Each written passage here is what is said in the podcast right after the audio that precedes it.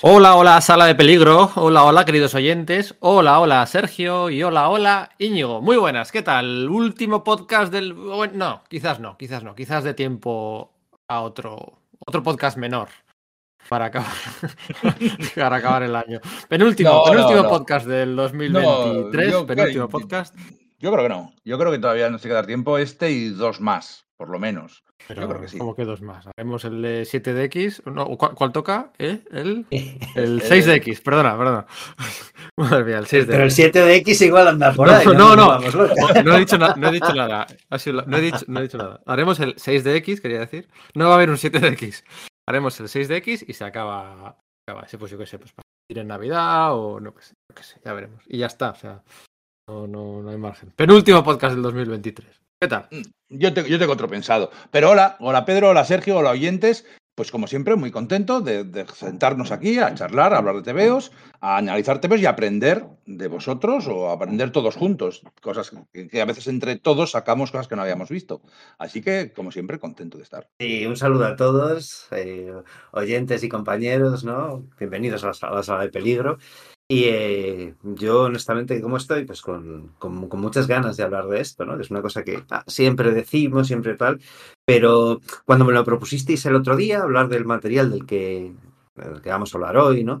Pues fue como, ah, vale, sí, correcto, son tebeos, son tebeos chulos. Pero la verdad es que para mí en la relectura o en la lectura de seguido, que quizás no lo leí fragmentado en su día o no o de una forma colocada, eh, bueno, pues para mí ha ganado muchísimos enteros. Así que la verdad es que vengo entusiasmado, que quizás es un poco así el tema de, no, es que claro, estos tíos siempre vienen a hablar los tíos que han buscado mucho, ¿no? No tienen nada malo que decir, ¿no? No, no es así. Podemos poner enmiendas, pero ya adelanto que mi lectura de, del TVO del que vamos a hablar hoy es muy, muy positiva, más aún de la que fue en su día. Vale, vamos a hablar de el Estela Plateada de Dan Slott eh, y Mike, Alred, o Laura Alred también. Vamos a hablar, o lo que es lo mismo, de casi 30 números del antiguo Heraldo de Galactus, del ex Heraldo de Galactus. Vamos a hablar del volumen 7 y volumen 8. Y vamos a hablar de una, siempre parecemos Mark Millar, ¿no? Siempre exagerando, siempre siempre yéndonos al extremo, ¿no? Pero no deja de ser cierto. Vamos a hablar de una de las etapas Marvel más eh, interesantes, mejores, no influyente en este caso, poco influyente. Es lo que es lo que hay del siglo XXI y por qué no decirlo de toda su historia, ¿no? Eh, y además es un, un, un tema interesante en el sentido de que en, en 200 y pico podcasts hemos hablado poco de Estela Plateada, hemos hablado poco de, mm, Dan Slott, ¿no? Es que, que hemos hablado de Dan Slott. Eh, es un, Bueno. el de Spider-Man en el siglo XXI en un podcast. Todo siglo sí, XXI, bueno. bueno, todo lo que tú quieras. Un podcast de 200 tralarí que llevamos. y el de Hulka. En el podcast de Hulka hablamos bastante rato también de Dan Slott. Y, Y luego, bueno, en el mismo en el que hablamos de esta obra, de Estela Plateada, que fue en el de, bueno, mejores etapas de Marvel, etapas continuadas en el siglo XXI. En ellas, do- en, esa, en ese podcast incluíamos tanto el de Estela Plateada como, el, su, como la etapa de Spider-Man de Slot, ¿no? Pero con todo es verdad que, que quizás eh, debe- es un nombre que debería prodigarse más en, en nuestros podcasts, porque yo creo que todos somos apasionados de, ese, de este guionista, con- siempre con matices, estaría bueno pero nos ha dado muchas horas de lectura de, de- de gran disfrute. Y Estela Plateada es un, un personaje que a mí personalmente me chifla, ¿no? Entonces, y creo que no, que no soy el único en esta mesa, ¿verdad? Sí, Pero, o sea, bueno, es cierto que vamos a enfocar el podcast sobre todo por Estela Plateada, ¿no? Pero es que la, mi catarsis ha sido esa, que hemos hablado en muy pocos podcasts de Dan Slott y es una figura, pues si decimos que Marvel tiene 60 años, ¿no? Bueno, que los tiene, no es que lo digamos, es que los tiene, tiene 62 para 63 y Dan Slott ha estado ahí en casi 20, ¿no? En primera fila en 15 por lo menos y hemos hablado muy poquito él, un cuarto de la historia de, un autor un poco diésel, ¿no? Un poco. Bueno, es que son 10 años de Spider-Man. Es que es el, el guionista que más ha escrito a Spider-Man en la historia del personaje, lo cual es decir un montón. Y, bueno, pues no- ha estado ocupado en esas cosas. Entonces, bueno, tiene, tiene, tiene, ah, tiene varias joyitas, tiene varias cositas muy chulas que a mí siempre me han encantado. Su Arkham, eh, su Arkham Asylum, sus, ¿cómo se llaman? Los, sus Vengadores de los Grandes Lagos, que son una puta pasada de TVO, pero una puta pasada. Tiene un par de TVOs bastante discutibles, sus, poderosos Vengadores, que no le echo la culpa a él, sino al terrible, al terrible dibujante y las circunstancias de ser el, el, quinta espada, por decirlo así, el último de la fila que pasaba por allí. Y es que tampoco tiene tanto más. Sus cuatro fantásticos, que también tienen sus problemillas, aunque a mí me gustan bastante. Su Iron Man, que a mí me gusta mogollón. Mogollón. Y soy, creo que soy el único. Y bueno, pero no, mira, es mejor, fíjate, sobre no es el mejor Iron Man, no es el mejor Iron Man de la historia, ni mucho menos entra en un top no, 3, no, top no, 4. O sea, a mí también me gusta, pero bueno. O sea... Mira, de eso, en, en, por ejemplo, eso creo que en el programa que le dedicamos a Iron Man 2020 también hablamos de Slot, ¿no? Al final va cayendo en, en cositas, ¿no? Yo añadiría a esa lista quizás el, su miniserie de la Antorcha Humana y Spearman, que me parece genial, súper disfrutable, y sus episodios en la, en, en la serie de cómics que, que recogía el espíritu de la serie de Batman animado, ¿no? Con Ty Templeton, que también son episodios muy, muy chulos. Sí, yo me quedo con sus Vengadores la iniciativa, sobre todo.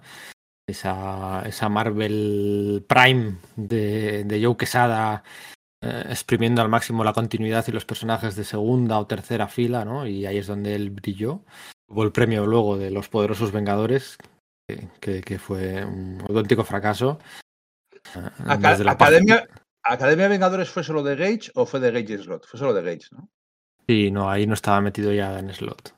Pero sus poderosos Vengadores, desde la primera página de previa en blanco y negro que salió de, dibujada por Koi Pam, ya. Ya sabíamos ya, que mal. Ya sabíamos que iba a acabar mal. ¿no? Además, me acuerdo que enseñaron la primera página de previa y también enseñaron la primera página de guion de Dan Slot, que es algo que no se suele hacer, enseñar la página de guion. O sea, que yo es que lo recuerdo como si fuera ayer y tendrá ya 15 años. Y dije, uh, qué mal pinta esto, que tengan que enseñar la página de guion que, era peor, porque se veía todo lo que se había perdido en el camino entre la primera página de guion y la primera página dibujada. Pero bueno.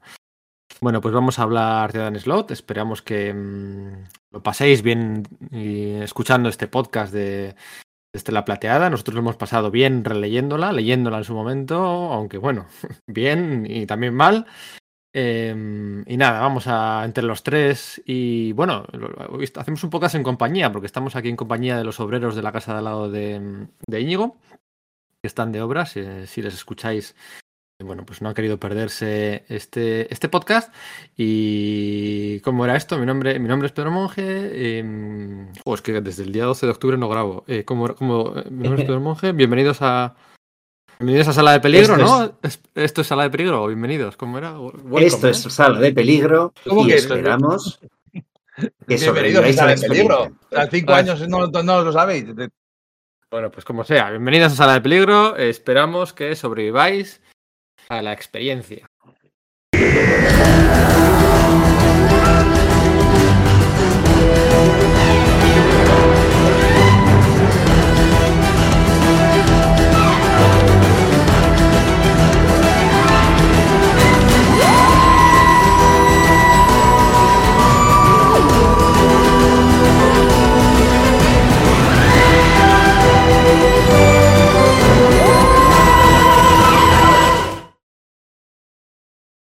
A ver, este es el volumen 7 eh, en plena era de Axel Alonso, en plenos 2014-2015, cuando, cuando se empezó a instaurar, esta moda de mm, relanzar las series en modo de temporadas de televisión, ¿no? Temporada 1, temporada 2, que ya las series ya no duraban 40 números como en otros tiempos, ya empezaron a durar 15 y te lo relanzaban y otros 14, otros 10, tal. Hoy en día ya no es, ya ni siquiera es eso, ahora son 5 y 5 y, y 4. Bueno, da igual. Eh, volumen 7 y volumen 8 de Estela Plateada. ¿El volumen 1 cuál era?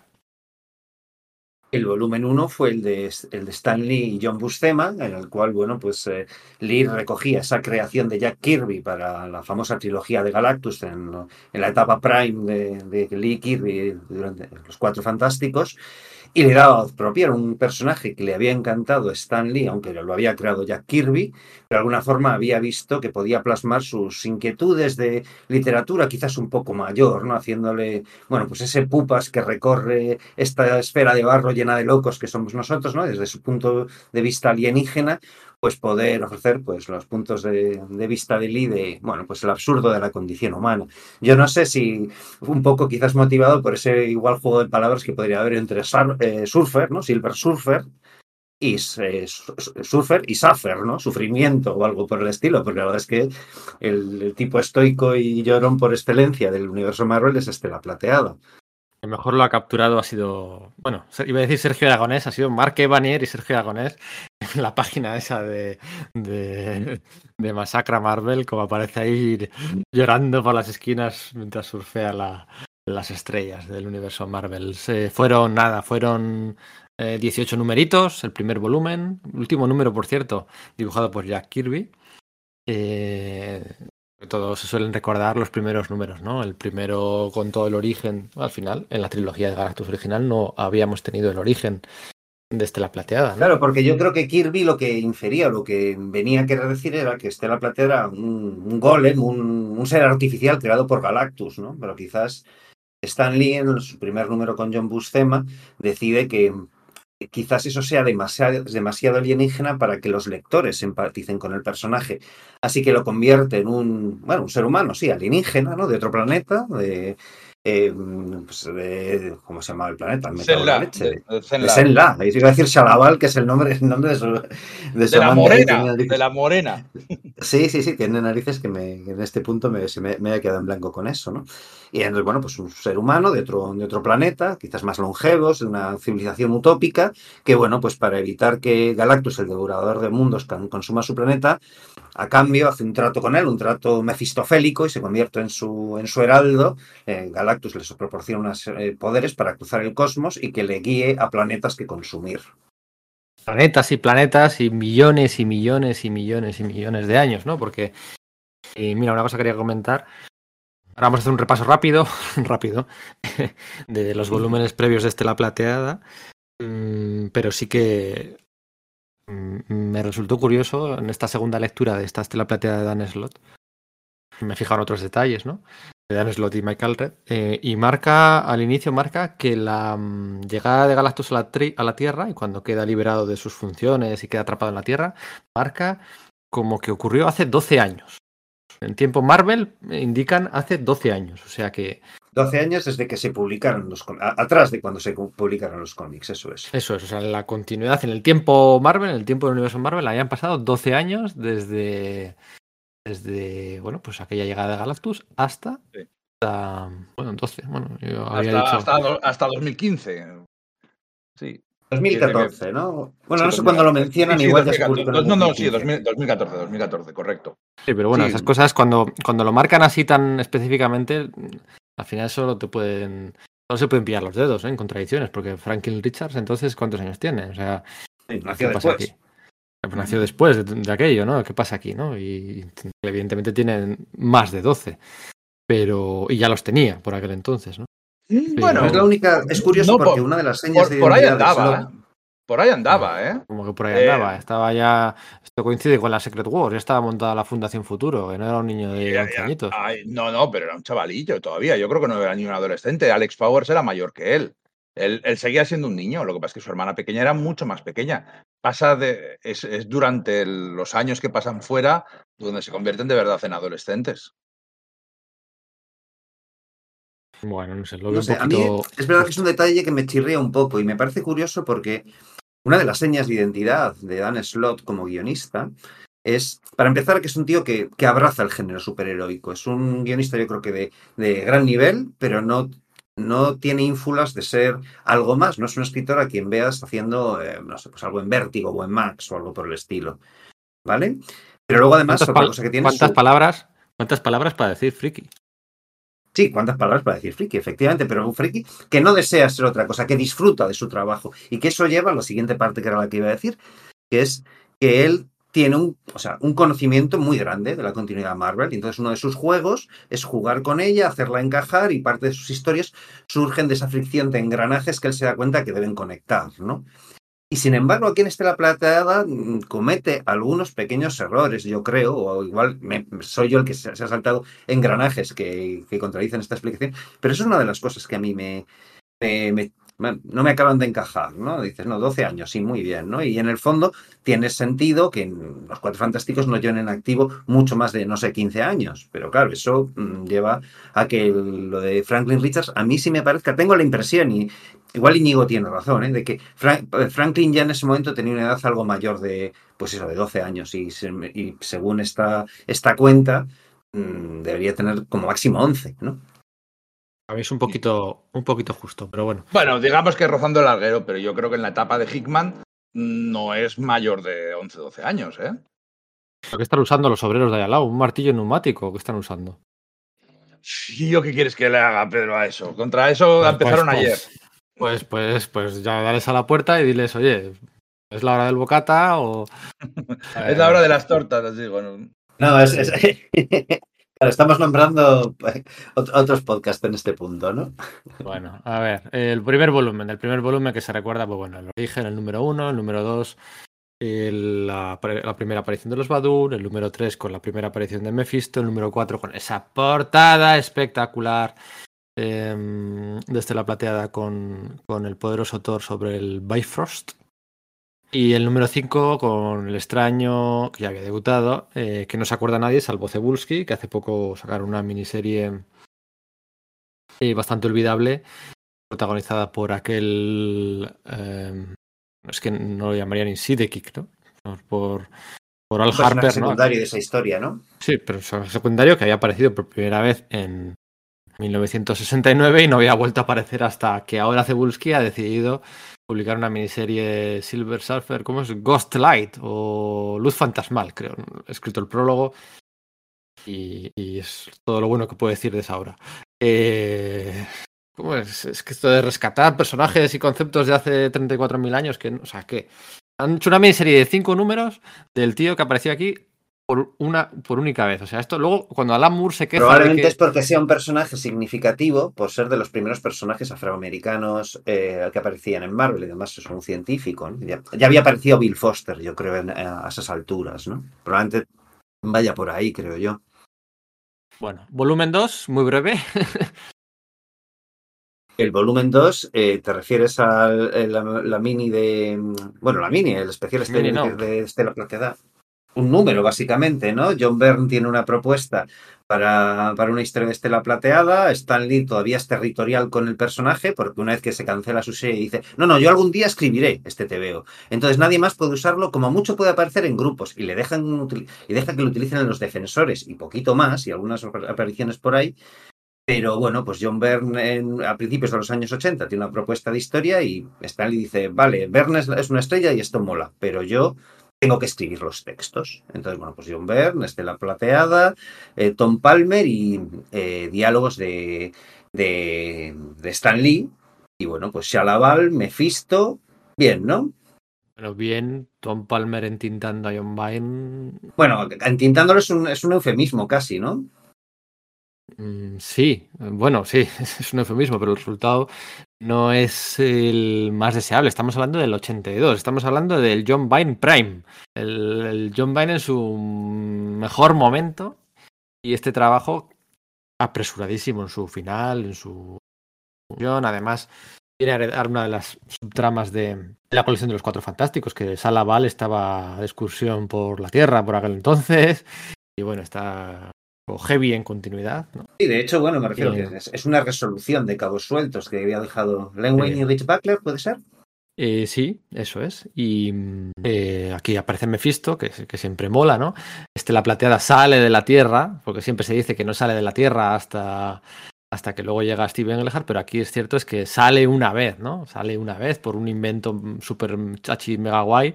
Ya había salido otra en esa misma etapa, en esa misma etapa que acabamos de nombrar de Lingwin y Rich Buckler. Había salido y entonces el, destruir esa, generar ese agujero eh, en, la barrera había consumido las energías y quedaba decrépito y volvía a caer a la Tierra. En fin, es que es en ese mismo arco argumental de Shalaval.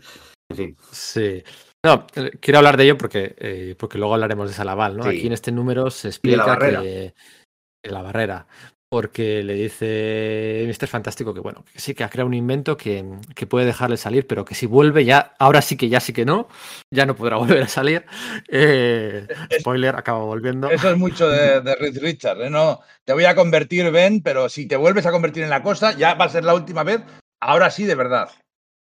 Pues sí. Y así 40 años, 60. Y descubre que, bueno, pues lo primero que hace es viajar, vuelve a, a Zenla y en Zelda descubre pues, que aquello es un desierto árido, que Galactus, como venganza a la traición del Heraldo, había ido hasta el planeta de la tal de Norrin Rad y lo había dejado todo hecho un desierto, un desastre, ¿no? Y bueno, había podido escapar algunos, pero, pero aquello no, no era lo que era, ¿no? Y, y bueno, acaba, acaba este numerito con Estela Plateada venciendo a Mephisto pues por pura fuerza de voluntad y de poder cósmico y le cede una parte del poder cósmico a Shalaval para que Pero- repoble Pero vuelve a ser fértil, ¿no? fértil ¿no? el planeta y ella se convierte pues en la jefa, jefi- jefa jefaza y, y, y demás. Bueno, 1982, volumen 3. El volumen 3, el casi el, el- el más largo, ¿no? 148 números. Desde el. Desde el. eh, eh, 87 creo- fue. Sí, creo que lo que no recuerdo es si se publican uno o dos números, los dos primeros números eh, bajo el régimen, bueno, el régimen o la dictadura o el mandato de Jim Shooter y el resto ya. Pero es Jim Shooter el que, como decirlo suave, le manda a tomar vientos a y le dice no. y le mira, puentea, le puentea, el Galton puentea. y compañía, sus superiores en, en la compañía que poseía Marvel, dice, a ver, tenemos esta propiedad intelectual que probablemente sea valiosa y la tenemos inactiva por un capricho de Stan. Esto no puede ser, tenemos que hacer dar una colección al personaje. Así que, bueno, pues Steve Englehart, de hecho, hace un primer intento, Englehart, y ese guion no, no tira para adelante y luego tira para, eh, eh, se hace un segundo primer número con, bueno, con Marshall Rogers dibujando, su compañero en DC, en aquellos episodios de, de Batman que, bueno, hoy, está, hoy día están de actualidad por temas de crowdfunding y cosas así, creo recordar. digo, no son rentables. No es el mejor Marshall Rogers.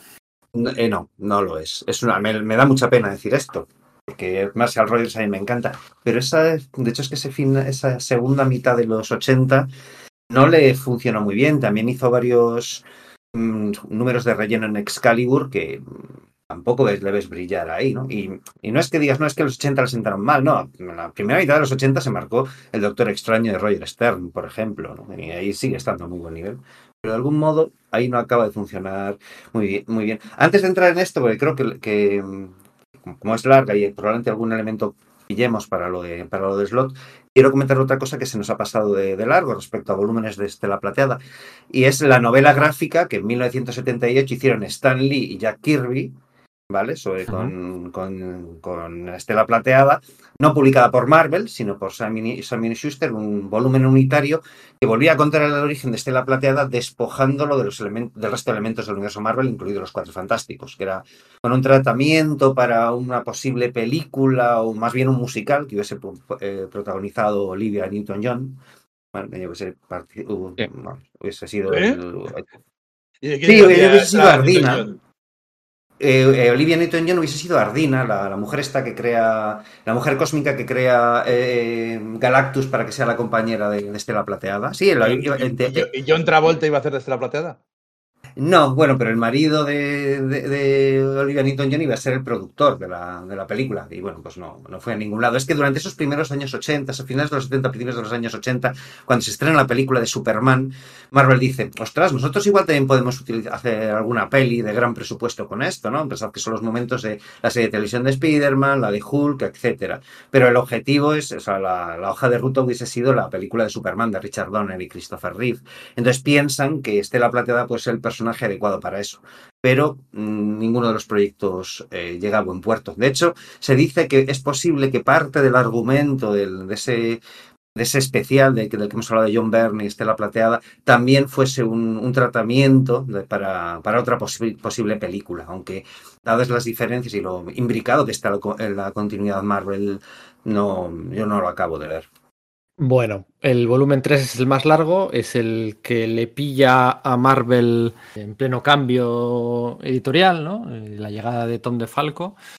Y la, lo cierto es que se alternan las etapas de Steve Englehart, que se esfuerza mucho, se esfuerza mucho. Y cómics que igual 10 años antes habrían sido de 10, aquí ya solo eran de 8. Hay muchas. Bueno, pues como era Englehart, ¿no? Eh, personajes de segunda tercera fila, abrazando al máximo eh, los conceptos estrambóticos, metiendo a Mantis, por supuestísimo, y haciendo haciendo malabares eh, de continuidad y incluso algunos engranajes raros con la otra colección de los Cuatro Fantásticos. Luego llega Ginem Starling eh, para resucitar a Thanos, cosa que no le habían dejado hacer un par de telediarios antes a, a Steven Englehart. eh, resucita a Thanos, la muerte, empieza a preparar el camino para el guantelete de infinito, se da cuenta que no puede mantener el ritmo mensual de tantas cosas y le cede las riendas de la serie a su pupilo Sí, que le echó una mano con los diálogos, Ron Marth, ¿no? Un chavalito que, que le había presentado Bernie Wrightson. El- el Ron, el Ron Marth era un, un amigo de Bernie Wrightson. Entonces lo había, Starling le había conocido a, su- a través suyo y dice, entonces bueno, pues como tiene que dejar la serie de Estela Plateada, aunque yo creo que sí que es, eh, Ron Marth utiliza argumentos de, de, de Jim Starlin más allá de los crossovers con el guante del infinito y bueno, pues la cruzada, etcétera, pues se hace cargo alguien que es básicamente un novato, ¿no? Y el novato, bueno, pues hace, se marca, que son 50, 60 números, es que no recuerdo el número, pero el, el número de, Sí, de por eso. Por eso, por eso hace sagas como la Guerra de los Heraldos, que a mí me gusta, y con esa conclusión en el número 75, utiliza bien a Terrax, utiliza bien a Señor del Fuego, utiliza, se saca de la manga a Morg, se saca de la manga a Tyrant. Tyrant, eh, le da vueltas ahí, vueltas y vueltas al tema Galactus, muere Nova, luego se meten de lleno con la, el crossover con las series de Thor y de Warlock y la Guardia del Infinito, la de Sangre y Truenos, un crossover pues en su momento muy noventero, ¿no? Eh, con la locura del dios loco, tal, no sé qué, hay Thanos contra Odín, bueno, era un despipurre ahí de testosterona, músculos y toda la pesca. Eh, y, y luego pues la serie pues va languideciendo a pesar de las miniseries de poderes cósmicos, de Starbrands, ¿no? que ahora es ambos estelares, creo, va languideciendo todo en Star general un Blast poco. era, ¿no? Star Masters, ¿no? Star Masters, tienes razón. Sí, sí, Star Blast era un, un evento, perdona. que- Un, arco- un evento, eso Sí, es, sí, con sí. Quasar y toda la pesca. perdona. Aquí hay un momento de que la Marvel de, de Falco, la transición a Jarras, implosiona lo que es la parte cósmica. Y todos los títulos cósmicos que le han dado brillo a Marvel, Manteletel, la guerra, Warlock, la, la, guar- la guardia, poderes cósmicos, Quasar, todo eso implosiona. Y el único portador de la, de la antorcha cósmica es Estela Plateada, porque su serie se alarga hasta final de, final de milenio, ¿no? Pero con nada sobresaliente. Con la Tienes esa etapa con, con The Matis, ¿no? También, eh, The Matis y, eh, ¿quién era? Eh, Ron Garney. Sí, y la, la- el amor con oficial con Alicia Masters. Algo que ya se había insinuado en, en los números de los Cuatro Fantásticos de Kirby, ¿no? De- y Lee, que, bueno, o que quedaba en el aire de estos, esos celos que te sentía la cosa por hacia Norrin Raub, ¿no? Habla como un poeta, ¿no? Decía, mientras que yo soy una gárgola. Y entonces aquí ya se materializa, Y recordemos. que- tenía razón, tenía motivos para tener celos. ¿eh? Al final resulta que sí, ¿no? Pero bueno, claro, es que eh, para Jack Kirby, eh, Stella Platea era un personaje básicamente no ya sexual, sino inhumano, no te- hubiese tenido esos intereses, ¿no? Lo que pasa es que, bueno, claro, es una Me, me- me pregunto una cosa, o sea, estamos todos de acuerdo en que Estela Plateada lo crea Jack Kirby, porque no está en la propuesta inicial de, de Stan Lee, sino, oye, cuando le trae las páginas de- que, que se enfrenten a Dios, aparece ahí Estela Plateada. Pero luego toda su historia, todo su origen, toda la, su idiosincrasia es de Stan Lee, bueno, y de John Buscema, lógicamente. O sea, eh, Que sí, que sí. Y al Capitán América también le crea Jack Kirby con Joe Simon, pero luego toda la historia del hombre fuera del tiempo bla, bla, bla, también es cosa de Stan Lee. Bueno, pues eso, la, pues sí, pues eh, entre todos, ¿no? Se hace entre todos. Aquí el podcast lo hacemos entre cuatro y algunos hacéis menos y yo hago más. Pues ya está, pero en realidad es, es, es- es de todos, ¿no? ¿Quieres, No decir, sé, no, es ¿quieres decir que soy como Stan Lee? Gracias, gracias, Pedro. No esperaba recibir ese halago de ti hoy. Maldita sea, yo soy Dick Ayers. Eres Floyd Steinberg. Es verdad.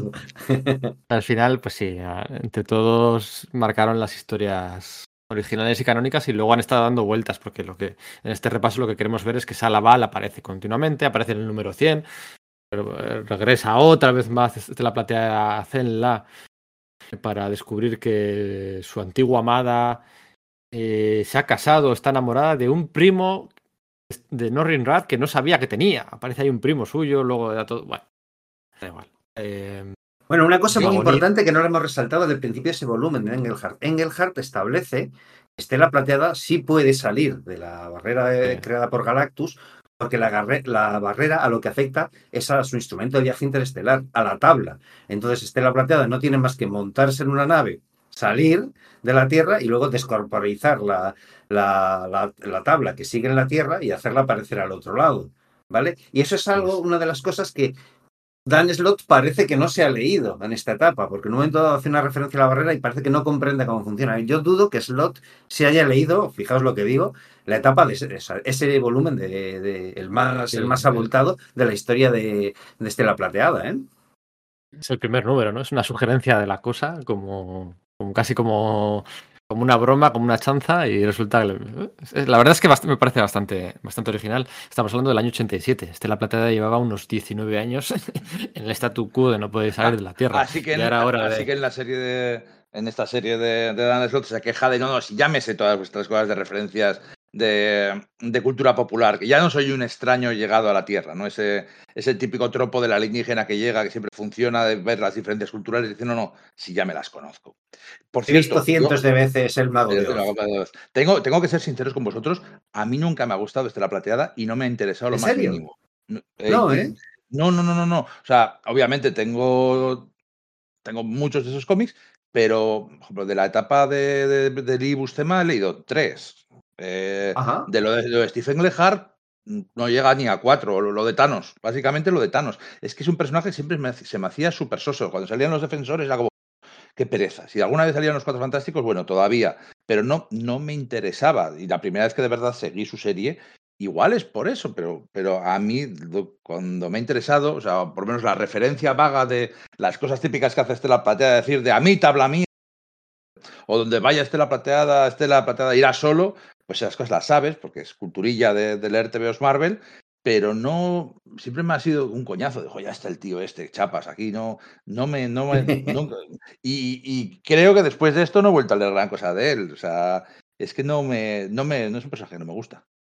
Ah, fíjate, a mí es que igual tiene que ver con que fue, o sea, yo lo primero que leí de los Cuatro Fantásticos y de Kirby fue la, trilogía de Galactus, entonces está desde mi, gestación como lector de cómics, ¿no? Entonces sí, sí le tengo mucho cariño, ¿no? Y, ah, bueno, por cierto, otra cosa, antes de que se me, se otra cosa que se nos ha olvidado, que es bastante importante, fue la miniserie de dos números que en 1988, creo recordar, se marcaron Stan Lee y Moebius con el personaje de Estela Plateada, que era una especie como de continuación no oficial de la que hicieron, habían hecho Stan Lee y Jack Kirby, esta de 1978, que estaba al margen de la continuidad Marvel y que situaba a Estela Plateada en, un futuro, ¿no? Y bueno, pues un, regreso de Galactus. Estela Plateada es un personaje enormemente popular en Francia. De hecho, cuando la colección original de, del personaje fue cancelada en fue cancelada en Estados Unidos, los franceses se quedaron sin material que, que, traducir en Francia, hicieron sus propios TVOs de Estela Plateada durante varios meses hasta que, bueno, se dieron cuenta de que producirlos les salía más caro que lo que sacaban por, por, por las ventas, ¿no? Pero en principio, o sea, te da una idea del amor que hay. O sea, que una me, parece, más... me parece maravilloso, es como lo del Spider-Man mexicano en el que no se moría. Eso es, ese rollo. Sí, sí, efectivamente es ese rollo, pero sobre todo no olvidar la aportación de Moebius, que estaba muy interesado en Estela Plateada, ¿no? que era el único personaje Marvel con el que, él quería colaborar con Stan Lee, pero era el único personaje que realmente le estimulaba, ¿no? que pensaba que entraba dentro de lo que podían ser sus intereses gráficos. Pues sí, que está No lo hemos comentado, eh, se publica en el 88, un año después de que empieza el número, el volumen 3. No lo hemos comentado porque este es el volumen 4. Curiosamente, el volumen 4 se publicó a la vez que se estaba publicando el volumen 3. Los dos son series que se llaman Estela Plateada, porque lo de Parábola es, es como se le ha conocido. Sí, yo no tenía claro eso, porque como al aparecer bajo el sello Epic, no sabía si realmente engranaba con, las, con lo de los volúmenes, fíjate. Sí, sí, técnicamente es el volumen 4. El volumen 3, como decíamos, acaba a finales del milenio, a finales del siglo, cuando la cuando Marvel pues reniega de, de- la parte más cósmica de la, de la, del catálogo eh, y se, va apagando la llama de Estela Plateada y la- se, enciende la llama de, eh, de, de Bell, ¿no? A raíz de cómo se le impulsa en el... en el- la maxi serie de Vengadores, de Siempre Vengadores, De Pacheco y de Busiek, pues eh, Janis Bell recibe su propia serie regular y pues es el, el encargado un poco de sostener la llama sobre sus espaldas, todo el peso de, de- de- de la parte cósmica. Por aquí empiezan a aparecer eh, de nuevo Drax, eh, Dragón Lunar, el Microverso, eh, Thanos. el, el Thanos, el propio Capitán Marvel, Jim Starlin vuelve para dibujar un número el primer año y otros dos en el segundo. Muchos conceptos eh, de la Marvel cósmica aparecen aquí, sirve para traer de vuelta a Jim Starlin para que haga otros proyectos, pues un poco olvidables hasta cierto punto, pero este, la plateada desaparece, ¿no? La cara de Sergio al oír la palabra olvidables junto a Jim Starling. Bueno, a ver, Ha sido casi una es broma. El Marvel 10, el, inf- el infinito abismo, el, el abismo A mí me gustan mucho, sí, o sea, pero vamos, que entiendo que sean olvidables. Yo soy, entiendo que probablemente sea la- devoción o militancia ya lo que, Pero lo que la- tengo. ahí con, el, con el egipcio aquel, eh, otra vez conseguir el poder de un objeto supremo, Sí, que sí. es el corazón del universo, tal. El dibujo, pues bueno. Eh, luego cuando se descubre que tenía unos clones que había preparado hace no sé cuántos años y que esos clones mezclados con el ADN de héroes terrestres, pero, ¿cómo? pero si no los habías creado hace mil millones de años, ¿cómo puedes haber utilizado clon? Bueno, da igual. Eh, aquello... Bueno, a mí me gusta, pero quizás eh, eh, se quede un poco fuera de los, inter- de los- del alcance de este podcast, excepto porque Sí. eso cataliza al final que Thanos tenga una colección propia, que de la que Starling se baja pronto, luego entra en Kid Giffen y eso lleva a, bueno, pues, y ya hemos dedicado algún podcast a esto, a todo el tema del resurgimiento de la Marvel cósmica a, a partir de Aniquilación, en principio con Kid Giffen, el añorado Kid Giffen, y, eh, sus sucesores eh, y Lanning, ¿no? Y ahí es donde de nuevo vuelve a aparecer Estela Plateada como uno de los personajes que obviamente tienen que formar parte de algún modo de esta Marvel cósmica, aunque quizás en la periferia de los elementos centrales de lo que fue toda esa sublínea del, universo Marvel de a partir de, ¿qué fue? 2009 o algo así, ¿verdad? Es, un, poco, antes, sí, pero es, es de lo menos interesante. O sea, la, la miniserie de Estela Plateada y los Heraldos y tal es. mm, no pega tanto. O sea, bueno, sí, es parte de la historia y incluso parte fundamental porque la resolución implica mucho a Galactus, pero es de lo peor. Y de hecho, cuando se sigue la saga cósmica entre Nova, Guardianes de la Galaxia y todo eso, Estela Plateada no pinta demasiado. No, y de hecho se le devuelve ese estatus de no, vuelve a ser el, el heraldo de Galactus, ¿no? Por las circunstancias. Eh, bueno, se, se, se con- se contradice, no, se desdice un poco eso que Jim Starlin había, eh, dicho en aquella miniserie de Warlock y, Estela Plateada, en la cual, bueno, pues eh, Galactus había expurgado una parte del alma de, Estela Plateada para que no se sintiese el pues eso el peso de las mil millones de víctimas que, que, había ido dejando a lo largo de- del universo mostrándole a Galactus los planetas que tenía que, que- que ir consumiendo y bueno, pues lo- luego al final, bueno, pues se une a cuando va feneciendo la, la línea cósmica, esa línea cósmica de Marvel, el último intento de resucitarlo es a través de un supergrupo llamado los Aniquiladores, que reúne, pues digamos, a los pesos pesados, el gladiador, eh, Ronan, bueno, Ronan igual no es tan peso pesado, pero bueno, Billy Rayos Beta, eh, Silver Surfer, etcétera, y es, y es uno de los personajes más Quasar. Quasar, efectivamente, eh, y Con, ¿no? La, la Ron femenina, aquella, ¿no? Eh, sí. Pero bueno, son, son dos miniseries que no, que no tienen mayor alcance, que es un intento desesperado son- de mantener esa, esa Ma- Marvel cósmica cuando ya los autores están otras cosas, no, no, no hay forma logística de mantenerlo siquiera, ¿no? Y, y- y que además la historia estaba contada. O sea, es que ya habían, ya habían hecho una saga épica larga de narices y ya, ya, habían, ya habían cumplido y habían tenido su, su canto del cisne. Pues bueno, siguieron un poquitín porque lo que pedíamos los fans, y es cierto que, nos gustaba mucho, o al menos algunos, pero bueno, tampoco tienen, no tiene mayor importancia. Eso es. Bueno, lo cierto es que hay en medio hay unos volúmenes, el volumen 5 y el volumen 6, que son olvidables completamente. El 6 si el alto evolucionador, que si Greg Pak intentando hacer una historia más o menos decente, pero es todo olvidable.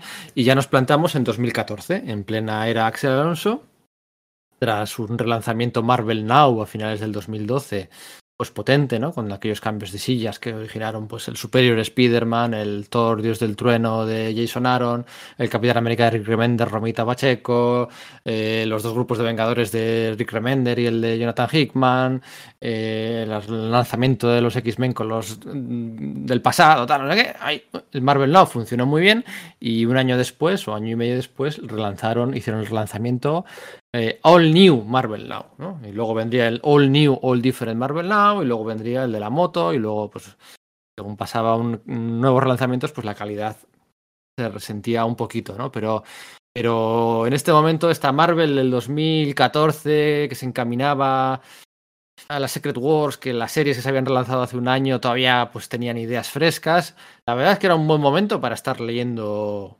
cómics Marvel. Yo recuerdo muchas series buenas, alguna otra mm, de segunda fila que se podría decirse, ¿no? Pues también había mmm, cosas interesantes y, lo recuerdo con, con, mucho cariño, ¿no? Estamos hablando del primer tramo del Thor de Jason Aaron, por ejemplo, pero también estamos hablando del Hulk de Mark Waid, que quizás no es tan, eh, no, no caló tanto, pero en este All New Marvel Now, con ese especial de, de relanzamiento que se llama Point One, creo recordar, ¿no? Pues también yo creo que se abrió eh, salva para, para, varias cosas que acaban siendo, por ejemplo, el Daredevil de Mark Wakes y eh, me parece bastante destacable, ¿no? Pues todo eso se, se Pero eso, un... eso ya, el Daredevil de Wade Rivera y, y, Martín es de antes incluso de, de Marvel Now. Eh... Sí, ¿eh? Sí, fue, es verdad, fue su, fue su relanzamiento por Samney, sí. de lo que estoy de hecho, hablando. De sí, hecho, sí, es, es, incluso anterior al Ojo de Halcón de, de, de, de, de Fraction. Sí, sí, tienes razón. Me refería su, al relanzamiento con Samney, que a mí me parece bastante interesante. Creo que antes de, de, Marvel Now, creo que solo sobrevivieron tres, tres, series de antes. Creo que lanzaron todo menos tres series. Una era el Daredevil, otra cosa era el, el Ojo de Halcón de AG Fraction.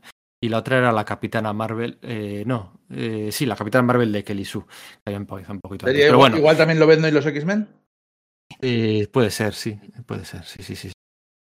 En All, el All New Marvel Now en 2014 tuvimos el All New Ghost Rider con el nuevo con el nuevo crío con, con Robbie Reyes en aquella serie de Felipe Smith y Trad Moore. Tuvimos a los invasores de James Robinson y Steve Pugh que qué pena. Sí, parecía que eso iba a ser sí. maravilloso, pero me te, tengo que, sí. que, reconocer que no, no lo fue. Tuvimos el All New X Factor, que bueno, era un relanzamiento de, del X Factor de Peter David con uniformes chillones, con Polaris y, Mercurio, Gambito, la verdad es que no, no molaba mucho. Ten, tuvimos los Avengers Undercover, que era una secuela del, el, de Arena, Dennis ¿no? Hopeless del Avengers Arena. Tuvimos a un volumen de la Vida Negra dibujado por Phil Noto, que estaba bastante bien. Tuvimos una serie del Cíclope Crío. Tuvimos una serie de Electra dibujada como Los Ángeles por Mike del Mundo. Eh, tuvimos, eh, bueno, Inhumanos por todos lados, una miniserie de, de Puño de Hierro de eh, Kate Andrews. Eh, estoy viendo por aquí el magneto de Cullen Boon eso es la hostia. y Volta. Eso es la hostia. Está muy y bien. a Kamala Khan. Eh, sí, sí, tuvimos a Kamala Khan, tuvimos a. Es que todavía no he llegado. Estoy ah, en Moon Knight, el Moon, el Moon Knight de, de Warren, Ellis. Warren, Ellis. Y de Glenn Shelby, sí, está señor. En este All New Marvel Now. Tuvimos a Miss Marvel en, en, en este relanzamiento también. Tuvimos el puncher de Mitch Gerats y Nathan Edmondson.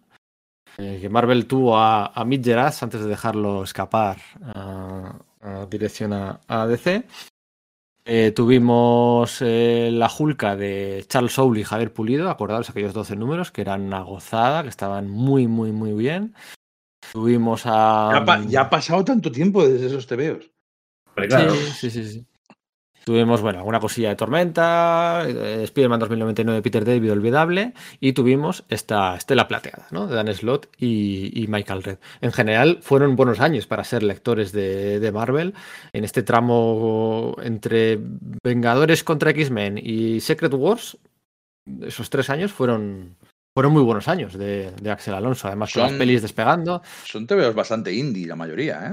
O sea, teniendo. Sí, ¿no? Teniendo lo de Vengadores y Patrulla X y teniendo los Vengadores de Hickman como vertebrando, el resto de los tebeos eran bastante a su bola y bastante, venga, autores, gente con talento, haced cosas y haced cosas diferentes.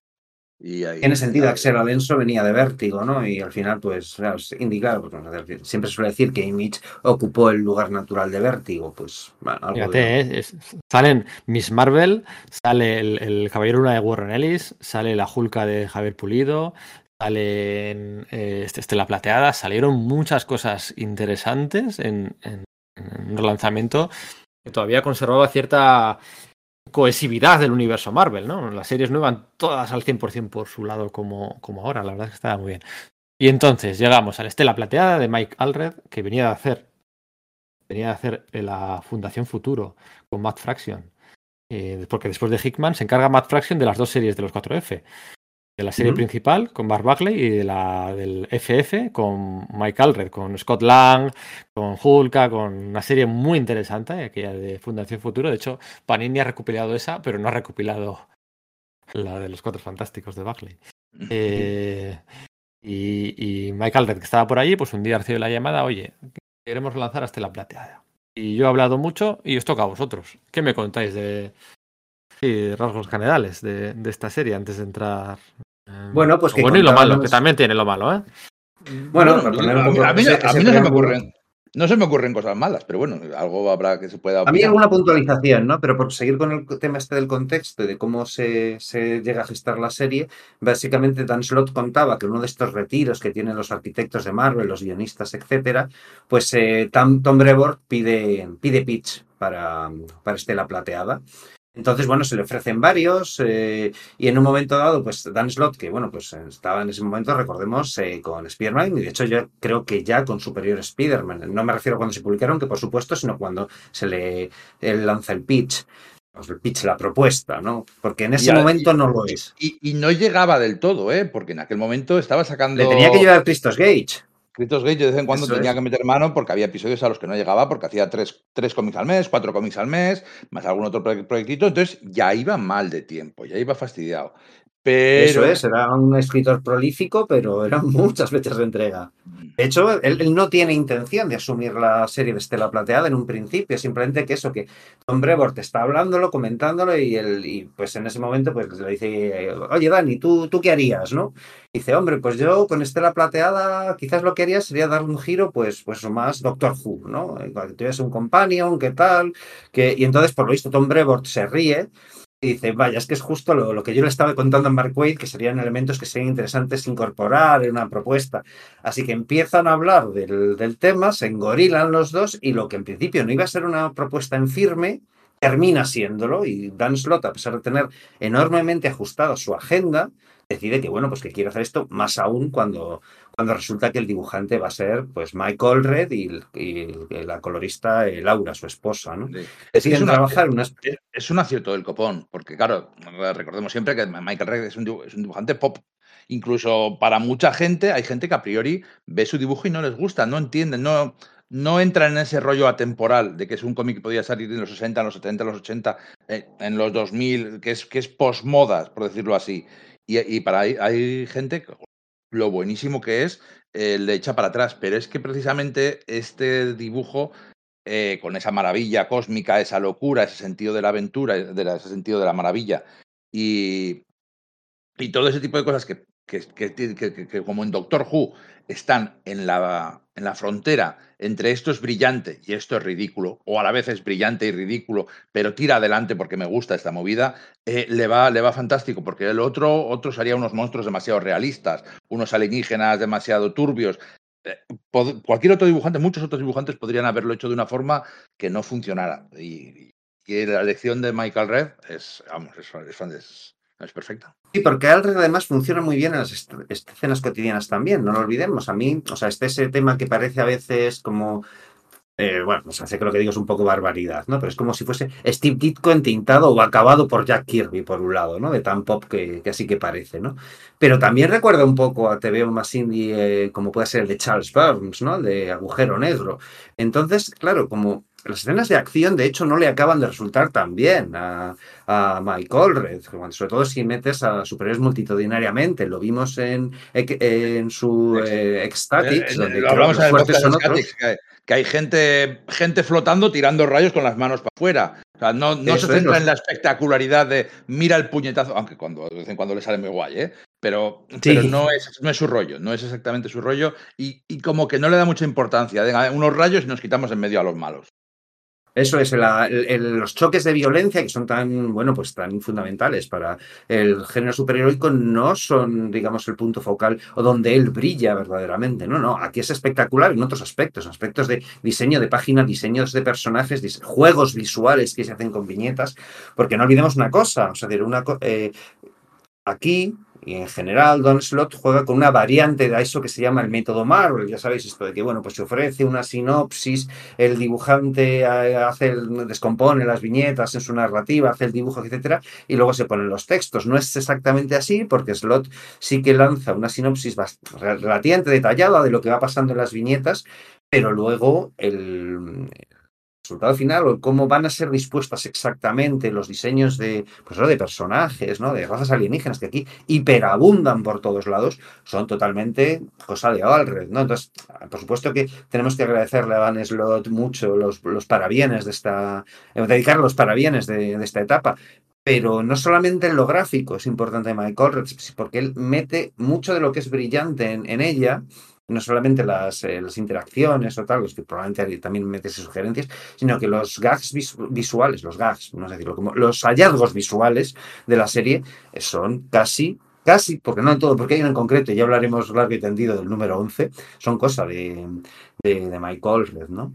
Dan eso depende mucho de su dibujante, ¿eh? Si el dibujante es un es un pintamonas regulero, sus tebeos muchas veces se quedan ramplones. Me hace relativamente poco, a mí sus, cuatro fantásticos me empezaron gustando muchísimo, fueron perdiendo un montón hasta hacerse unos tebeos del montón y casi, de hecho llegué a dejarlos y me dijeron, no, no, que cuando llega el tío de Power of X remonta. Y efectivamente, en cuanto llega, como este Fevillano, Fevillano eh, RB Silva, el tebeo se volvió a ir otra vez para arriba. Y la saga final, eh, la guerra de cuentas que llevaba tanto tiempo pensándola, empieza a dibujarla Carlos Pacheco. Por desgracia, todos sabemos que Carlos estaba malo, no pudo continuar, y la dibuja uno, una, no sé quién, no, no sé quién, es un dibujante súper mediocre, y es un tebeo que, que le veo las, los mimbres. Digo, joder, si esto lo llega a hacer Carlos, sería un tebeo para, para el recuerdo, un nuevo clásico Marvel.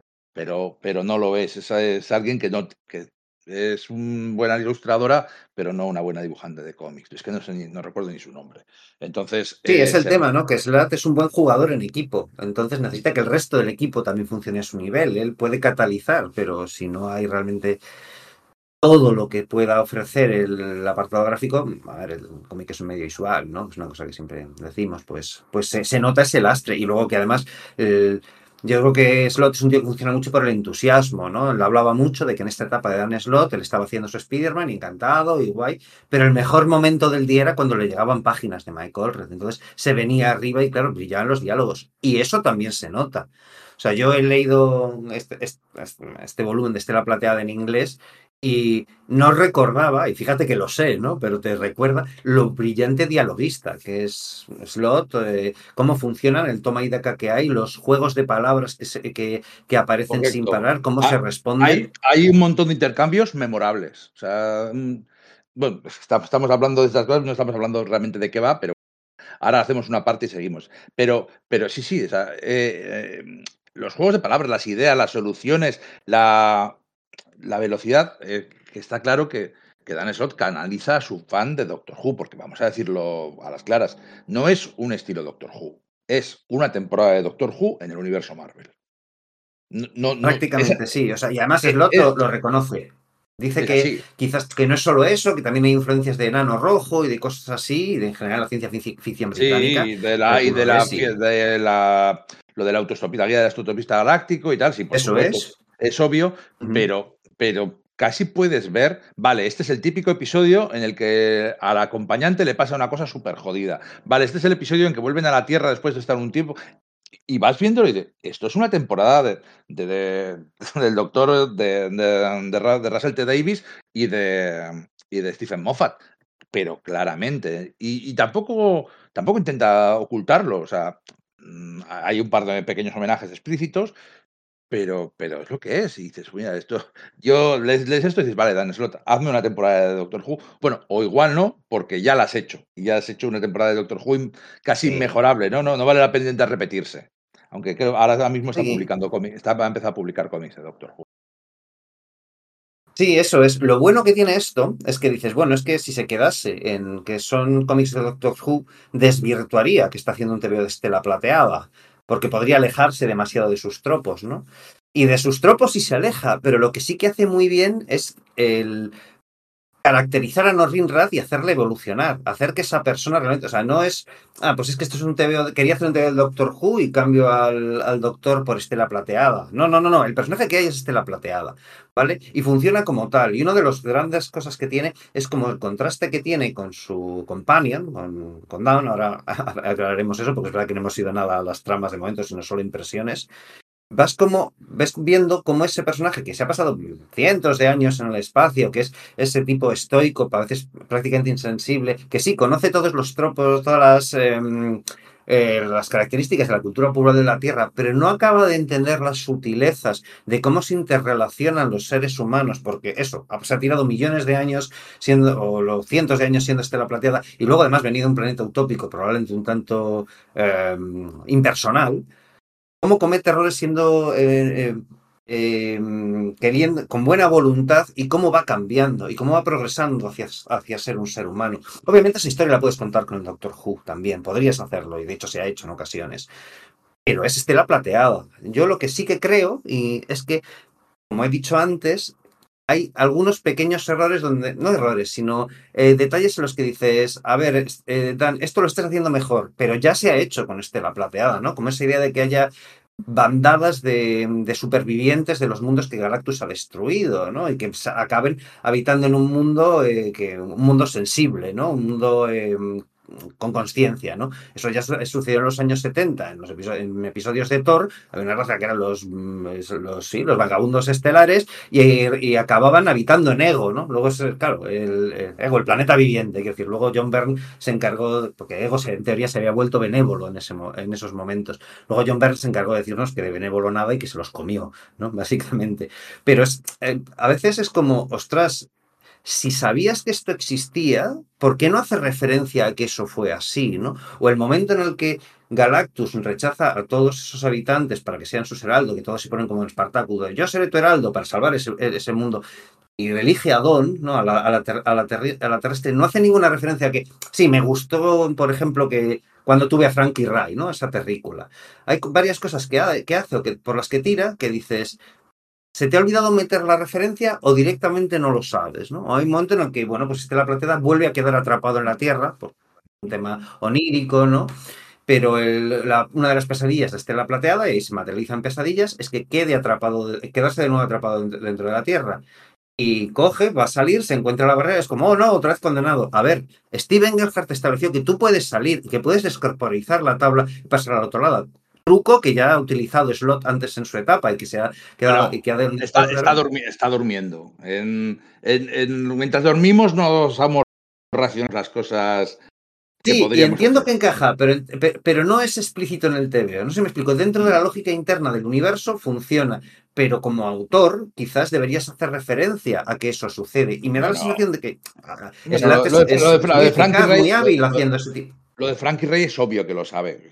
Es la etapa de, de, de John Byrne. Eh, simplemente decide no, no, utilizarlo, no decide. No deciden que no aporta nada. de referenciarlo, porque Slot sí es hábil normalmente cuando, cuando tiene que hacer referencias a cosas. Recuerda el momento en que Spiderman le pega un puñetazo al, al, al, simulacro de Mephisto, ¿no? Que dice, no sé por qué, pero esto me ha sentado muy bien, ¿no? Obviamente está haciendo una, una, una referencia al Mefistazo de Spiderman, ¿no? Ese tipo de cosas se lo maneja muy bien. Y entonces, precisamente por eso, cuando no las hay, es cuando te chirría diciendo, espérate, si no has aprovechado este momento para hacerlo, igual no te lo sabes tan bien, ¿no? Y, y, esa, y hasta ahí mis, mis objeciones a la etapa, honestamente, porque eh, es un TV emocionante. Yo en su momento lo leí desordenado, leí algunos números, luego leí otros, creo que me salté algunos, de hecho, ¿no? Y en general tenía de que eran muy buenos, leí el final, pero construye, construye cómo apreciar a los personajes, lo construye casi de forma paulatina y no es...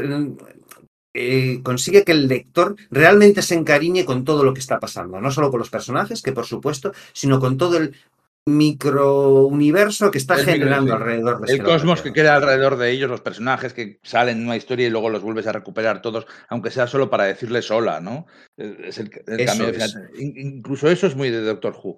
Pero, pero sí, bueno, vamos a contar. Ya la gente que lo está viendo esto ya sabe, pero bueno, Estela Plateada se ve unido por unos caprichos del destino con una humana que se supone que es la persona más importante del mundo, del universo para él. Y, y ella, pero no sabe por qué, porque no la conoce de nada, ¿no? Un planeta extraño en el que pasan cosas, pa- pasan cosas extrañas y eh, seres cósmicos y partidas gigantescas en las que, están. Hay, hay crea un concepto muy chulo, la reina de nada, que es la mujer, la novia de, Eternidad. Eternidad es todo lo que es el universo, ella es todo lo que podría ser. Son conceptos metafísicos Marvel que molan un montón. Y entonces, bueno, pues nos cuenta la historia de cómo Estela Plateada y esta chica Dawn se conocen y empiezan a correr aventuras juntos y cuando parece que van a ir cada uno por su lado se vuelven a reencontrar y ahí se acaban convirtiendo en, bueno, pues una historia épica que abarca toda la historia, todo el universo y la creación y destrucción del universo hace con un final maravilloso, eh, con el que obviamente hablaremos con spoilers cuando lleguemos a él. Eh, es un TVO muy, muy, muy, muy especial. Yo lo leí en tomos según... Para mí tarda en arrancar, ¿eh? Para tarda en arrancar bastante. La primera saga y la segunda, con Pesadilla y los Defensores, para mí tarda bastante en arrancar. Dan Slott es un autor diésel. Un autor que nunca tiene pirotecnia en su arco inaugural, inicial. O sea, es un autor de estos que te preparan tramas y va cogiendo fuego lento y mm, poco a poco te va ganando, te va ganando. Hay pistas falsas enterradas que tú no las ves, otras que sí, y te va gustando, pero los arranques tampoco son. O sea, dime una obra suya en el, en el que el arranque haya sido espectacular.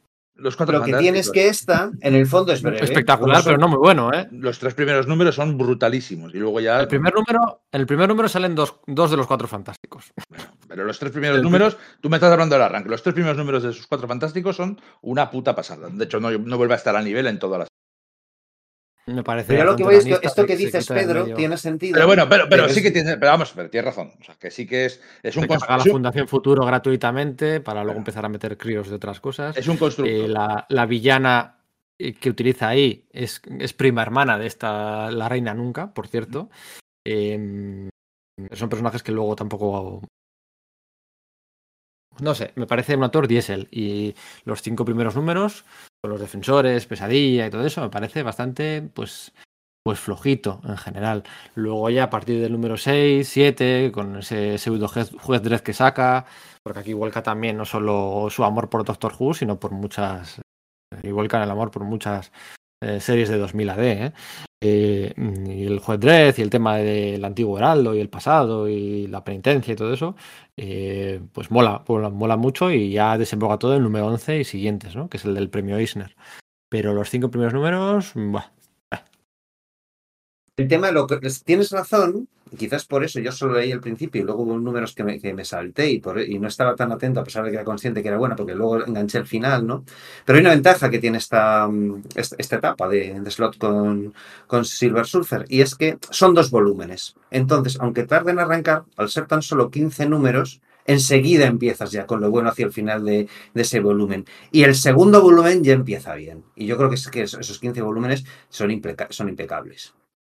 Esos 15 números del segundo lo que, lo que decía es que, que, para mí fue un viaje que, que, haces junto a ellos, ¿no? O sea, si luego coges el tomo y te lo lees de, de seguido, pues claro, es, es una pasada, y, pero el, el, seguirlo a lo largo de meses, incluso años, para mí fue, fue muy especial. Eh, además, me pilló en un momento muy, muy, concreto de mi vida y que de hecho cuando se llegó el último TVO, el último tomo, el quinto tomo, lo tuve varios meses sin leer, a pesar de que quería leerlo porque no quería despedirme de, de esos personajes y porque sentía que iba a acabar más o menos como iba a acabar. No, no concretamente, pero ese sentido. Y me acuerdo, fíjate, hay cosas que se te quedan en la vida.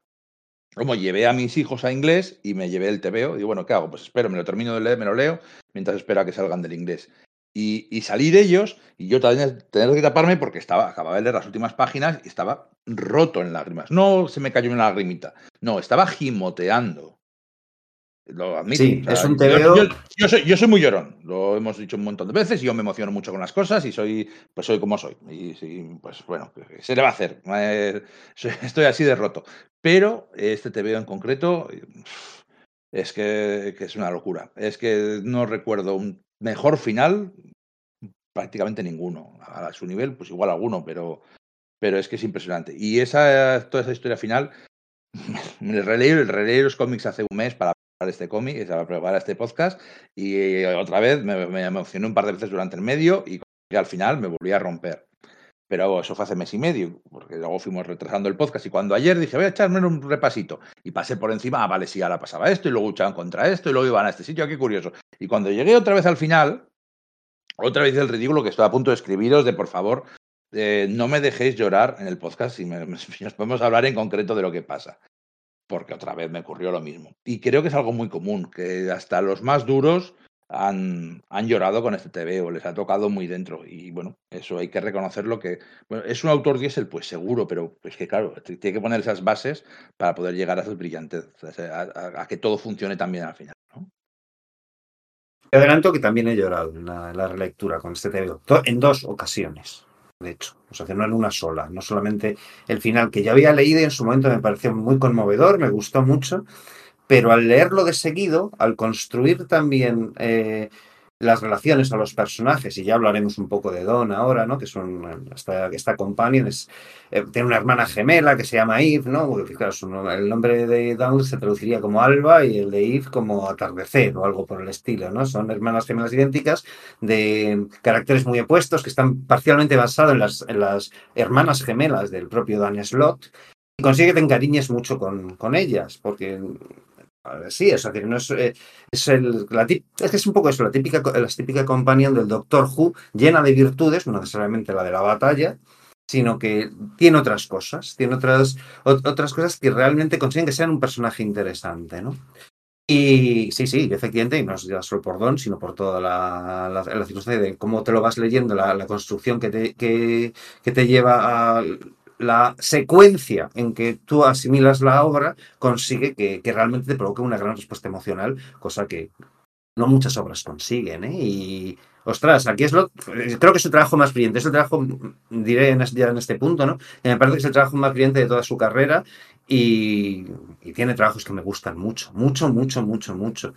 Pero también creo que hay una cosa que es curiosa, ¿no? Que es que esa mezcla que tiene entre cómics Marvel y ciencia ficción loca británica, ese híbrido da lugar, pues como no puedes, al final es que si lo piensas que solo va a un, a lado, es que quién es, quién puede amalgamar eh, eh, más eso, ¿no? Pues es que parece un poco una, lec- una lectura tipo Grant Morrison, pues además eso, la metralleta de conceptos más grande que la vida que lanza, las interrelaciones, la, el, sentido de lo absurdo de la que tiene, ¿no? De, la, lo surrealista que tienen las, la- las propias historias, cosa que se ve muy subrayada por el grafismo de, de Alred, te da la sensación de que, coño, es que si esto lo hubiese firmado Grant Morrison y no es, y no es tan alejado, y sé que lo que estoy diciendo es, como suena una barbaridad, pero si te lo lees pensando que es Grant Morrison, igual no te desentona tanto.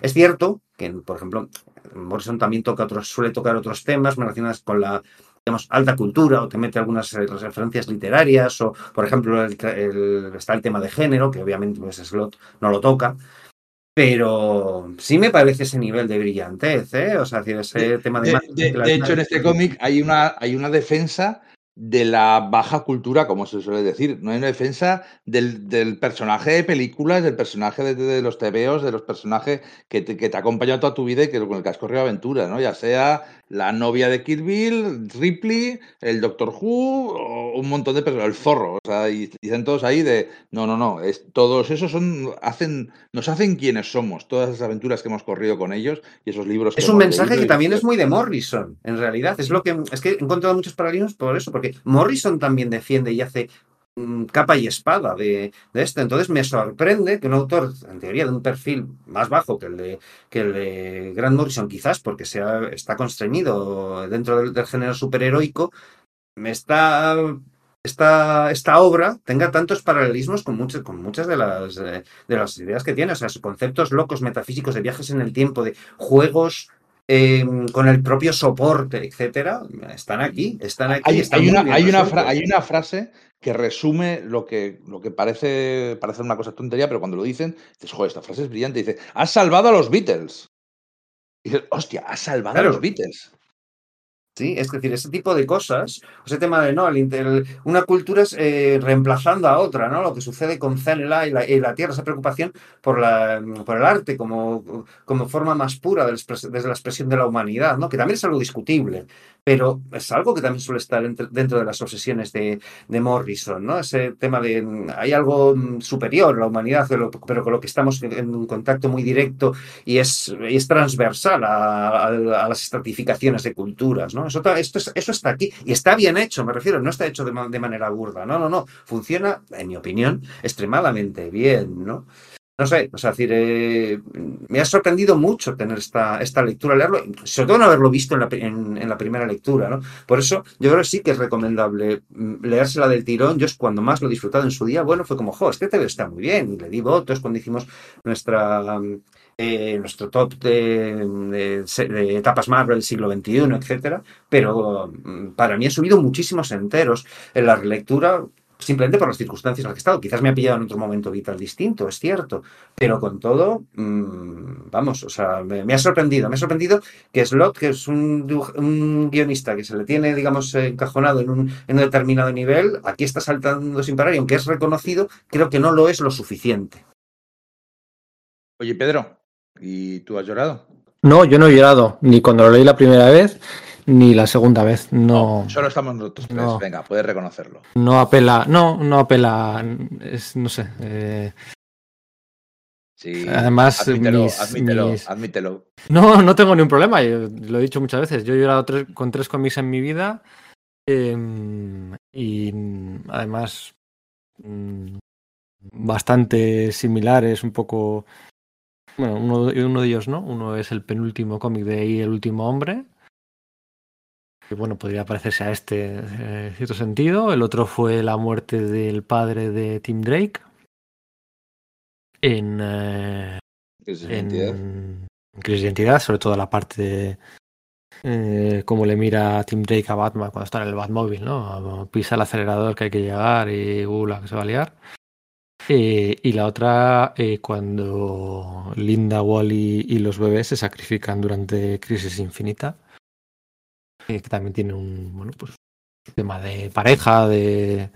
mm, tal, ¿no? Pero en este caso no, en este caso ninguna de las dos veces eh, que lo he leído en su día sin ser padre y ahora siendo padre, aunque bueno, eso no tiene mucho, yo creo. No, no he llorado. Em, me, me choca más la patata las otras cosas, ¿no? El, cuando van a conocer a la madre de ella. Uf, qué duro. Eh, eso, eso es escalofriante. ese, ese capítulo me, me marca más, ¿no? Mm, por- porque ya previamente ha ocurrido un par de veces que ella le dice a él que a ver dónde se mete, ¿no? ¿Qué es, qué, qué es eso, no? ¿Qué es eso de sacarme las amígdalas, no? Aunque me des el mejor helado del universo luego a cambio, ¿no? Sí, claro, entonces, ¿qué es eso, no? Igual, si estoy mala, estoy mala, pero eso de hacerlo sin preguntar, porque le hace varias cosas sin preguntar, ¿no? Y cuando le lleva, creyendo que le va a, um, hacer un gran regalo, le lleva a ver a su madre y la madre no quiere saber nada de ella y tal, eh, pues es un capítulo muy potente, el de la cultura de la Tierra y cuando él se queda sin, sin planeta, ¿no? Y aparecen ahí las delegaciones de Wakanda y compañía, en el primer arco argumental del, segun- del, del segundo volumen que hacen, del volumen 8.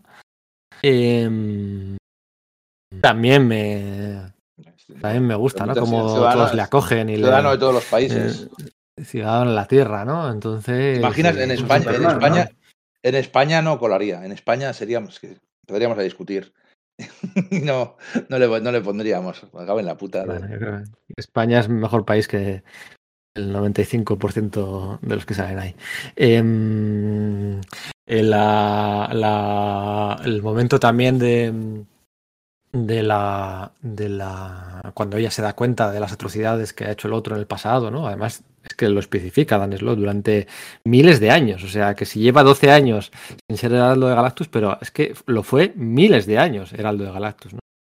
¿no? Eso también me toca No, bastante. a decir, no sé qué país, no, no sé qué, no sé qué planeta, 50.000 millones de muertos, no sé cuántos, 300 millones de muertos, 400 millones de muertos. Pues- Creo que eran 65 billones de refugiados, ¿no? De cada uno, el único de su especie. Esas cosas, eh, la verdad es que a mí me, me impactan muy más posiblemente el número de, en el que le lleva a conocer a su madre y las razones por las que huyó y todo eso, me, me toca bastante la patata. Eh, el final no A tanto. mí de ese número lo que, o sea, está ese tema de la madre no quiere saber mucho de ella y me pregunto, y la verdad es que no lo recuerdo porque se me acaba de ocurrir en este momento. Eh, el tema de que eso le pase a Billy Batson también en los 52 es anterior o posterior, o es cosa de la peli y estoy mezcl- mezclando cosas. No tengo absolutamente ni idea de lo que estás hablando. Eh, En- bueno, a en la- Billy en Batson, la- el de Shazam, En, la peli de Shazam encuentra a su madre y su madre le dice, oye, mira, no, es que yo pasaba de responsabilidades y te abandoné. Y no, Ah, en la peli, en la peli, vale. es que lo que no recuerdo es si pasa también en el cómic.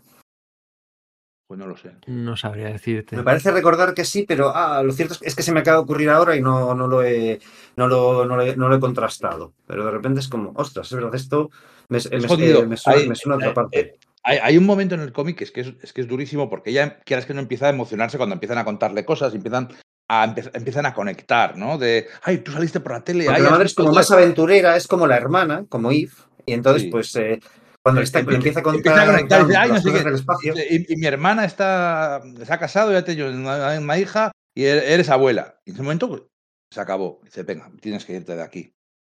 Sí, es como que el hecho de que le recuerden esa- eh, su mundanidad a la madre, ¿no? Eso es lo que, lo que no quiere. No quiere tener una familia por ser algo mundana. Lo que me parece verdad, lo cual es muy chungo, pero lo que me parece verdaderamente escalofriante es lo que pasa luego, ¿no? El tema es el que, de que se niega a hacerle la transfusión, ¿no? Eso es lo que es como de, ostras, eso es verdaderamente crudo, ¿no?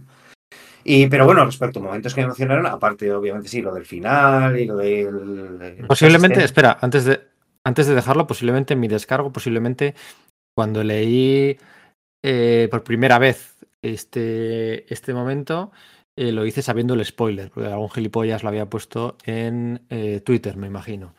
Lo cual. eh, El impacto resta se aminora, ¿no? Impacto. Eso es. El, momento, el momento de la, el momento de la madre, dices. No, el momento de la, Ah, del final. de- de- del final, que no es el final, pero bueno, el, el del el final, ¿no? Y Es que hay otro, hay otro momento ahí que es el giro este de que, ostras, mi hermana va a ser madre, ¿no? Estamos en el espacio, dice Don, ¿no? Eve va a ser madre, me lo voy a perder. Vamos corriendo a la Tierra. Vamos corriendo a la Tierra, Estela Plateada y ella se encuentran con mil y un obstáculos, incluido pues un enfrentamiento con un, con un enemigo que está ahí, a R, que R, que no, que él quiere venir- luchar contra Estela Plateada, que quiere luchar contra Estela Plateada, y llegan tarde. Llegan tarde, ¿no? Y eso lo ves venir dentro de un orden. Lo que yo no acababa de ver venir, eh, ver venir era el doble giro que tiene eso, porque eso no es a lo único a lo que ha llegado tarde Down. Y eso es lo que verdaderamente me, me impactó, porque no lo vi venir y además que luego lo piensas y dices, joder, todo encaja, ¿no? aunque sea así, te está dejando pistas a lo largo de toda la etapa, eh, tanto Slot como Alred, de que eso, esté, eh, eso, eso vaya a pasar, ¿no? Y, no, Sí, no lo vi en el planeta ejemplo. Cuando están en el nuevo planeta y que tienen todos esa, bueno, están con lo de euforia y tal, y tienen- sus visiones y demás, y ella se ve con su madre, ya como crecida, que le peina el pelo y demás.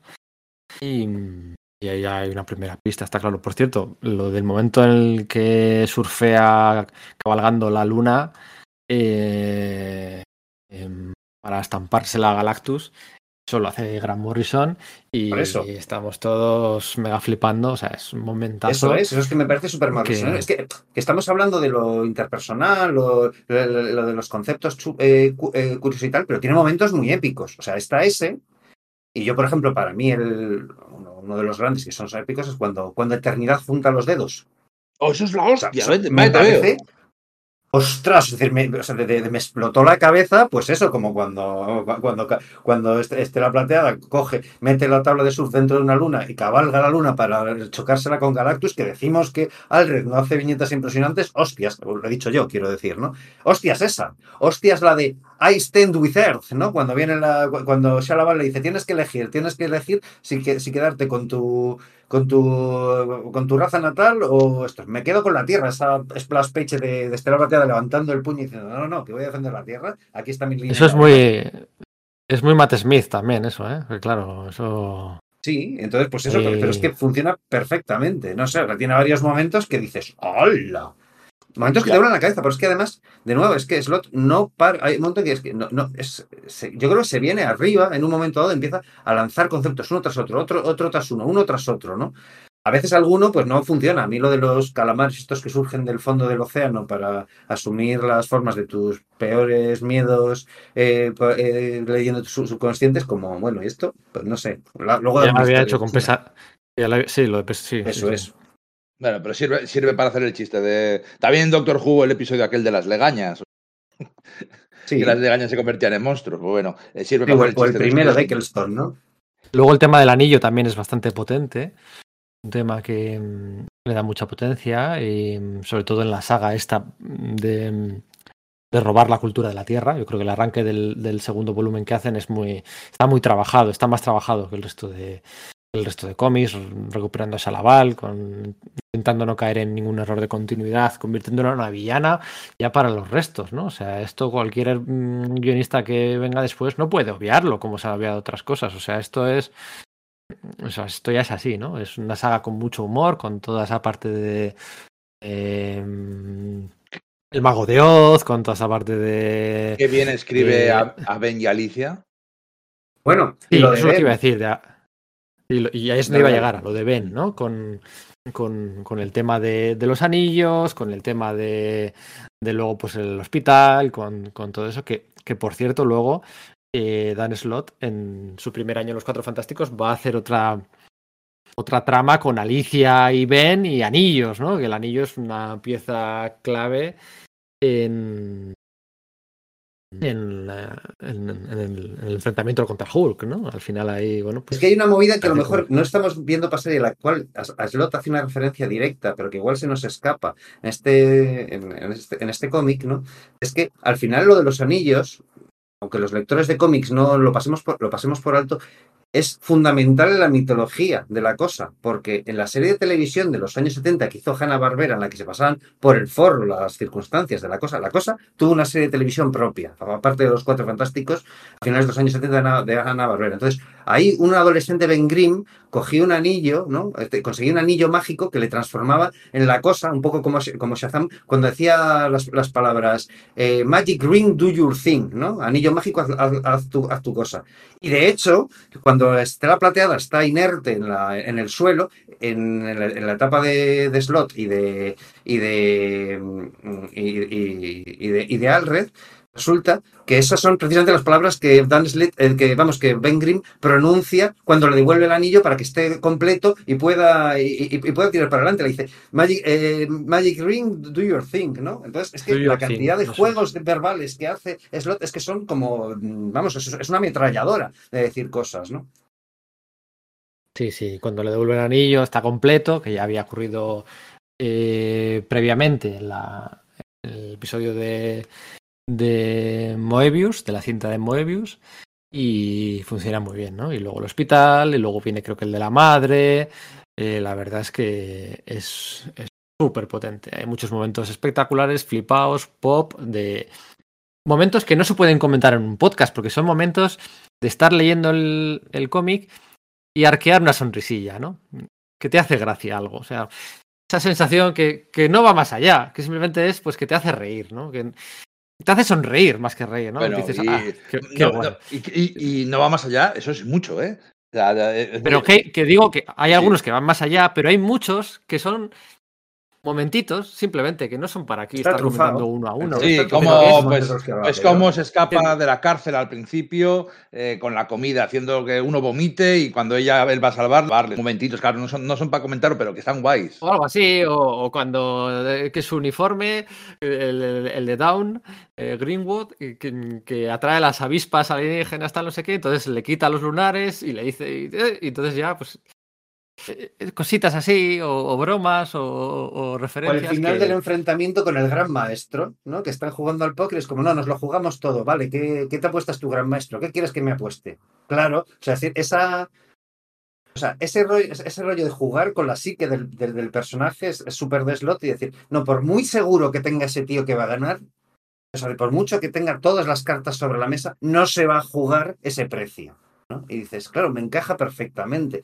No sé, son. ah, está, está lleno. Está, es- de verdad que es como un- una, un- una, una cornucopia de, de mo- de mo- de momentos pequeños, aparte de eso, de algunos momentos grandes. Porque, ojo, y bueno, y de nuevo voy a reivindicar a, Al- a Alred, porque una cosa que, hace muy bien, que hacen muy bien es. Les toca hacer el crossover con las Secret Wars de Hickman, ¿vale? Entonces, coge, integra muy bien una trama que tenía por detrás eh, eh, Slot de fondo, prácticamente desde el primer número, la, la mete ahí. Y claro, a cambio tenemos esa visión en perspectiva de cómo es el universo con Doom dominándolo, como sucedió en, la, en las Secret Wars, y esa, esa figura de eternidad con la cara de, de- de- de- con la máscara de Víctor Von Muerte, en vez de la, la- la habitual del rostro partido este azul, a mí me parece impresionante, con el planeta, con Battle World en el, en el pecho en lugar de todas las estrellas y toda la leche, ¿no? Es como eh, visualmente es muy rico, me- te, te- da mucho, te da mucho, un tema muy, muy, muy disfrutable, de verdad. Es, son- es un crossover difícil de capear y lo, lo lleva bien, ¿eh? Eso es. Sí, sí, sí. Y las referencias a, bueno, pues a, salen los Vengadores de aquel momento, los de Wade, o es al principio, ya te digo, al principio cuando salen los Guardianes y los Defensores, tal, esos primeros cinco números a mí se me hacen bastante. Sí, no encajan bola. también, ¿verdad? Eso de los guardianes No, como o sea- policía de inmigración eh, intergaláctica, no sé. Sí, sí, es un poco de la Culpo, Tierra, so- además. culpo- culpo a Bendis. ¿Puedo Sí, aduanas de la ¿puedo- Tierra. ¿Puedo culpar a Bendis? Nah, nah, Venga, eso va. hoy no es el día, hoy no es el, hoy no es el día para. No, no, estamos- no. No, pero lo de hoy, lo de es cultura, es cultura elevada, lo de hoy. Quiere decir que los personajes, que los personajes que salen sí que son los de cada momento, ¿no? Con Kamala Khan, Los Vengadores y Jane Foster como Thor, pero es un TVO bastante atemporal. O sea, puedes leerlo cualquiera, casi en cualquier momento. No, vale, salen unos personajes como os podían salir otros, pero puedes, puedes cogerlo, puedes regalarlo, puedes. eh, es un TVO, joder, la edición de, de Panini, que está súper chula. Es un TVO que a, que a quién no le va a gustar esto. Es que es una locura. Claro. Es un TVO. Además es en, formato más grande, ¿no? Para que disfrutes bien el, del, del arte de Alred, ¿no?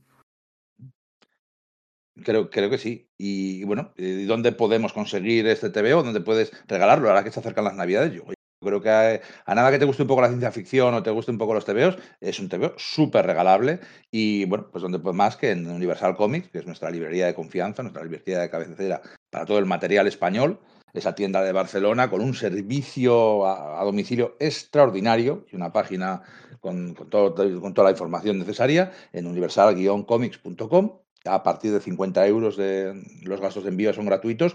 No sé cuánto valdrá este tomo, pero apuesto que valdrá más de 50 o por ahí andará, porque son 30 números.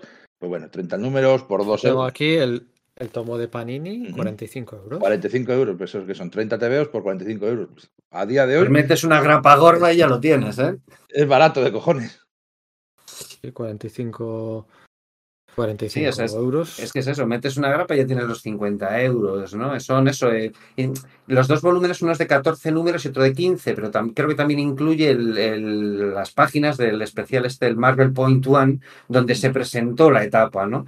De hecho, eh, no es el origen de cómo se conocen Estela Plateada y, y Down, sino que hace como si fuese un, un adelanto, ¿no? Cosas, algo que sucederá en, me- sucederá en medio de la colección. Bueno, pues que si no me equivoco también está ahí metido. Y la verdad es que sí, que es que es muy tentador regalarlo ahora para estas navidades. Yo, no te digo, no lo, eh, eh, me lo leí en, en digital en americano y, y es muy fácil que me haga con ello en físico porque de verdad que el TVO me ha vuelto loco. Bueno, no sé, a mí me gustaría hablar un poco del, o sea, si no, si no os importa, comentar el, el- el número del, del bu- bucle de Moebius, el número de Eisner, el número 11 del, Ah, bueno, sí. del volumen 7. O sea, de que lo estamos comentando y, tal, pero o sea, que hemos, lo hemos tocado un poquito por encima, pero creo que sí se merece hablar de ello, de- ¿no? Es decir, un, un número en el que se hace un experimento gráfico, pues que, bueno, es decir, que se ha hablado mucho del, número de, merecidamente, estaría bueno, de Nightwing, de Tom Taylor y Bruno Redondo, esa, bueno, pues eh, ese TVO que prácticamente es una sola viñeta eh, que, se va desplegando en, en cada página, de hecho aquí ECC publicó la, la grapa de manera que pudiese ser un póster desplegable, y aquí hacen un juego similar o mayor aún, porque la, la, el de ser desplegable lo que sería sería la típica cinta de Moebius donde se va contando toda la historia, que además queda muy adecuado porque están atrapados dentro de un bucle temporal, un poco como en El Día de la Marmota, ¿no? Atrapado en el tiempo, la película de Bill Murray, y que, además también recoge un poco ese tema de estás atrapado porque estás en un bucle emocional, ¿no? Todo está sucediendo porque cuando llegan a un punto determinado, Estela, Estela y Down, que están distanciados, no hablan lo que tienen que hablar. Y hasta que eso no sucede, el bucle no deja de estar en el TV y las siguientes páginas son la liberación de eso, ¿no? Pero es espectacular. tienes que elegir salir de ahí. Y, si no estás dando, más, además que son, metiéndote eso, son las cuatro historias de cuatro puntos de vista diferentes contando la misma historia una y otra vez. Y tienes que elegir salir de ahí, no puedes quedarte aquí. Y, y eres tú el que tienes que tomar, tú el lector, el que tienes que tomar la decisión consciente de salir del bucle y pasar la página. Pasar página, dejar atrás los problemas que tienen, las discusiones que han tenido para poder seguir avanzando. Eso es delicioso es brillante. Es delicioso. Y es que es eso lo que tú dices, cada rama te cuenta una... Aprovechando eso que la historia se está repitiendo, tú ves una perspectiva de, no, la perspectiva de Estela, la perspectiva de Down, la perspectiva de Encima de todo eso es un rasomón. Claro, es que es eso, porque además te va añadiendo capas. Hay cosas de las que en la primera dices, es que estoy viendo lo mismo. No, no, no. Te están comunicando información nueva, como, como verdaderamente, la, opinión que tienen verdaderamente todos esos billones de alienígenas a los que Estela Plateada está guiando hacia un nuevo mundo después de que hayan perdido el, aquel en el que se habían quedado con Galactus. Vamos a decir, eh, eh, te dice lo que verdaderamente piensan pero la perspectiva de los incursores eh, extraterrestres que les están atacando, que están obviamente basados en, bueno, pues la obra de, de Giraud, ¿no? De, de Jean Giraud, de, Moebius, que, bueno, claro, tiene que ver con esta la plateada, como ya hemos comentado antes, ah, porque hizo ese, ¿no? Son franceses del espacio. Eso es divertidísimo, porque dice Down, pero ¿cómo puede ser que estén hablando en francés? No, eh, no, es que hablan en francés de espacial. Es como, ah, claro, sí, es esa, esa lógica absurda, ¿no? Y que, van montados en pterodáctilos como el de Arzac, ¿no? Que tienen gorros que recuerdan a los del el garaje hermético, pero que tienen sus motivaciones para estar haciendo esos ataques eh, que no ves al principio, en, el primer, la primera rama de, de cuando estás leyendo la historia. O sea, de verdad, el Estela Plateada de Lee Moebius ganó un Eisner y me parece que, tiene una rima maravillosa que esto también lo ganase. Porque además, claro, pues Moebius, ¿no? La cinta de Moebius, Moebius el que lo dibujó, pues si, si ya quieres, pues metes ahí a, de la serie de Loki y después ya pues nos volvemos locos, ¿no? En fin, no sé. Es que de verdad que estoy entusiasmado. el hecho de que te obligue a girar 180 eh, grados el cómic para seguir la lectura, que añada capas de lectura, Em, bueno, es sobresaliente. Hay unas fotos en internet de la pizarra de Dan Slot eh, durante los días de preparación de este número. Está una pizarra llena de detalles de, la primera versión, la segunda versión, la tercera versión, como como ya llega un momento en el que se dan cuenta de que tienen que hacerlo girando el cómic, está muy bien, está muy bien. Están todos muy orgullosos de ello. Esos cómics que, bueno, pues que, publican muchos cómics todos los meses, todas las semanas, todos los años, pero la verdad es que esto es sobresaliente. Y, como tú tienes que ser el protagonista o esté la plateada de, hacer el truco de girar la página, pero superponiéndola para que continúe la aventura, esa doble página. Eh, y, no te pierdes, porque es que eh, Allred está ahí como que súper brillante, ¿no? Y añade una cosa que no estaba en las ideas de, de, Slot, que es lo de que las viñetas tengan una ligera forma de de, flecha en uno de los extremos para indicarte por dónde tienes que ir. O sea, es que es, no sé, es decir, eh, es una locura, no sé, es decir, Tom Brevoort cuando le presentaron la idea fue como, ostras, esto va a tener más páginas, va a tardar más en hacerlo y no es un número especial, ni aniversario, ni nada, porque es el número 11 de una serie. Pero es tan bestial que pa'lante, pa'lante, decía el, editor. Claro, es que Sí, sí, sí, Y encaja muy bien con el concepto de la reina nunca, em, la novia de eternidad, ¿no? Encaja muy bien con, con muchas cosas. Es, bueno, brillante, un, premio. Mira, yo de hecho estoy pensando que, de hecho esa, es, mira, me vengo arriba. Esta grapa me la voy a comprar en, norteamericano. Voy a hablar con nuestros, amigos de Radar Comics porque quiero tenerla esa sola. Me refiero, me voy a comprar el tomo y voy a comprar esto. Es que de verdad que me he engorilado mucho con, este, con, con esta etapa de, de, de, Slot y Alred. Y, claro, porque dice, no, el tomo bien, tal, pero es menos manejable para, para, eh, para, girarlo en ese número en concreto. ¿No? Tú lo tienes ahí, ahí delante, ¿no, Pedro? Lo, personalmente lo lo bueno del tomo, aunque evidentemente un tocho de estas páginas cueste girarlo, que bueno, se gira y ya está. Lo bueno del tomo es que viene detrás todas las eh, fotos del plot de Slot con rotuladores en azul en el sentido derecha, el sentido izquierda en rotulador en rojo, pues para explicar y hacer entenderse bien cómo ha ido el proceso creativo. Ya que les flipe estas cosas, a mí me flipan, pues eso no está en la grapa. Creo. yo no tengo la grapa, pero juraría que no está en la grapa porque la grapa yo creo que tampoco, ocho, ¿vale? Pero páginas en más. caso lo, quiero tener, es que es un artefacto que, es que voy a hablar con, nuestros amigos pues, de Radar Comics, ya sabéis, pues la, tienda esta madrileña que hay en el, en el, barrio madrileño de Malasaña, ¿no? Donde, bueno, pues la especialidad son el material norteamericano de, de importación, especialmente las grapas, la tienda es así muy pequeñita, llena de encanto, llena de grapas norteamericanas, llegáis y pues eso, a mirar sus bins de, de, encuentras auténticas joyas y es súper bonito es estar ahí, muy pequeñito, además el, el personal súper atento y luego, bueno, pues tienen su página web donde, bueno, pues tienen colgada, colgado mucho material, pero además podéis hacer el pedido de lo que antes era el previews, ¿no? Es decir, venga, pues quiero ver qué es lo que quiero que me envíen a casa los números que se van a, que están anunciados este mes, que son los que van a salir dentro de dos, ¿no? Pues bueno, pues a través de su página web, que es súper intuitiva, marcas lo que quieres una vez que pasas los 20 euros de gasto, el envío te sale gratuito, territorio peninsular, y ah, pues eso, dos meses después tienes los TVOs en casa, con, las, con su bolsita, con su baking board, y además, bueno, pues puedes poner contacto con ellos a ver si pueden localizar TVOs concretos, ¿no? bueno, pues ellos se mueven mucho en todo esto. Con un poco de suerte, con un poco de suerte igual te consiguen el Prometea número 15 de Claro, eso tiene mucha gracia. Es que Y JH Williams, que... Claro, he hecho antes la comparación con, con, con, Morrison, de, Dan Slott aquí, con Morrison nada menos, pero es que de verdad que es un experimento muy parecido al que Alan Moore y J.H. Williams III hicieron en el... bueno, como nivel de experimentación que me hicieron durante toda su etapa, pero en concreto con ese número, donde hay también una cinta de Moebius, genial. Lo que pasa es que ahí es solo una, una doble splash page, si mal, no recuerdo, ¿no? Y aquí los tienen a un número completo que es un ejercicio de virtuosismo que de verdad da para, para mucho tiempo de lectura, que no simplemente leerte el TVO, sino que es que es recrearte en ello, mirarlo y sí, yo creo que me, apetece tenerlo, voy a, voy a comprarlo. si hiciéramos todavía los programas de grapas históricas, ese podía haber sido una. La verdad es que sí. Sí, sí, sí, sí. Es decir, encajaría bastante bien porque, aparte de eso, ha, sido premiado, ha sido, eh, eh, como íbamos diciendo, o sea, que es que, eh, y es por algo. Es, es, por algo porque verdaderamente hay un experimento gráfico sorprendente, ¿no?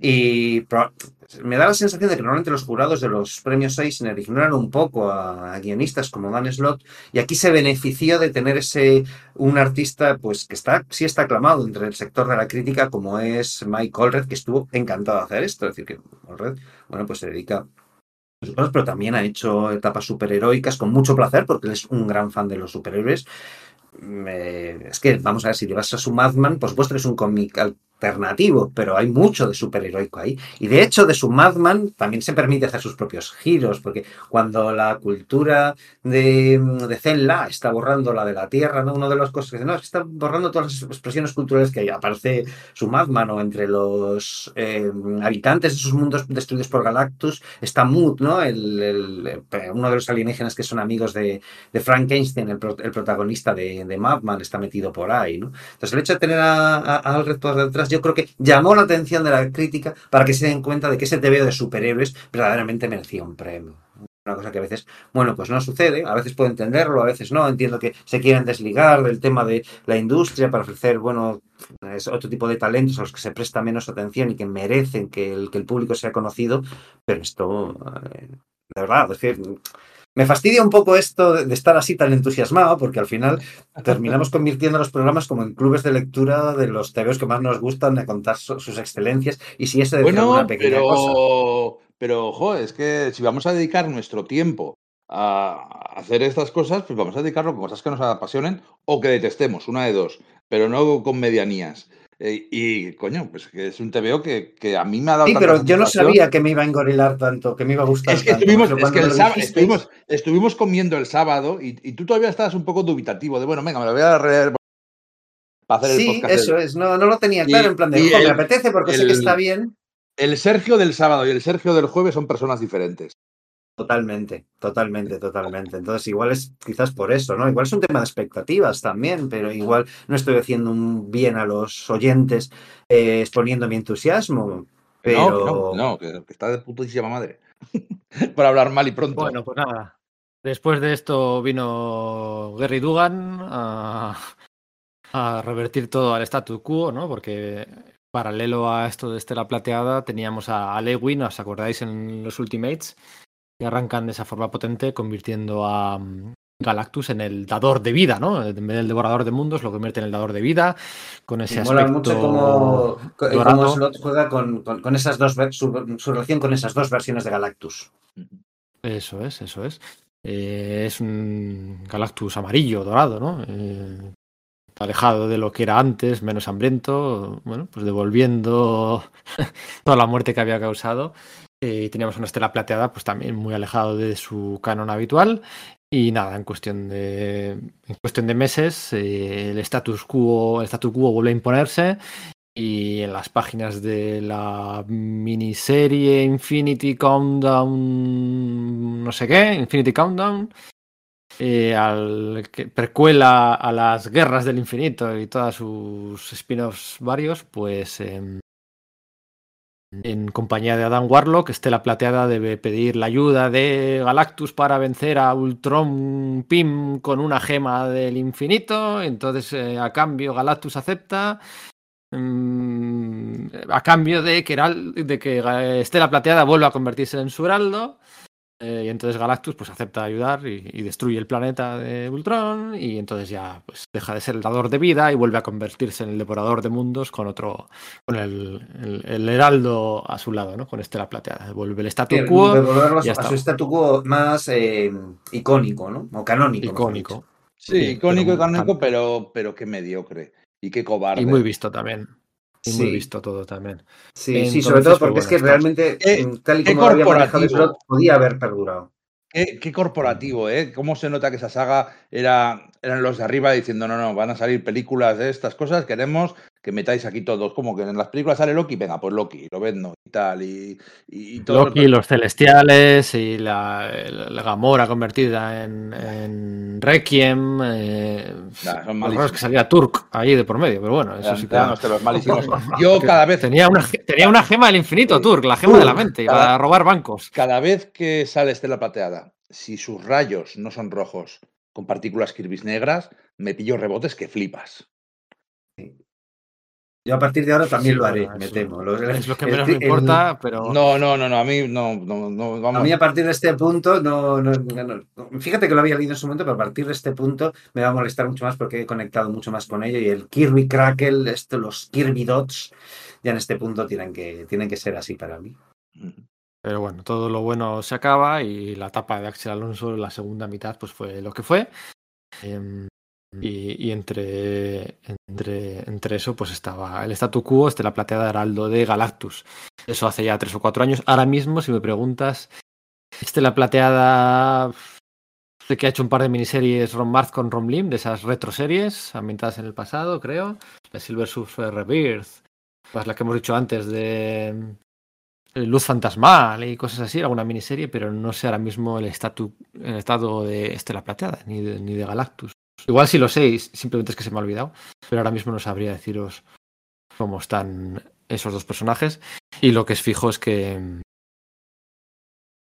Lo que es fijo es que Dan Greenwood no va a salir nunca más. O sea, Y ojalá no lo Nadie haga, se va- es uno de esos perso- Y que es uno de esos personajes que quedan, aso- que quedan asociados a un, a un escritor, a un guionista, pues como Mantis lo debió de haber sido de Steven Englehart o como tantos otros, ¿no? Y que nadie va y que no, a atropellar. y que no salga, por favor.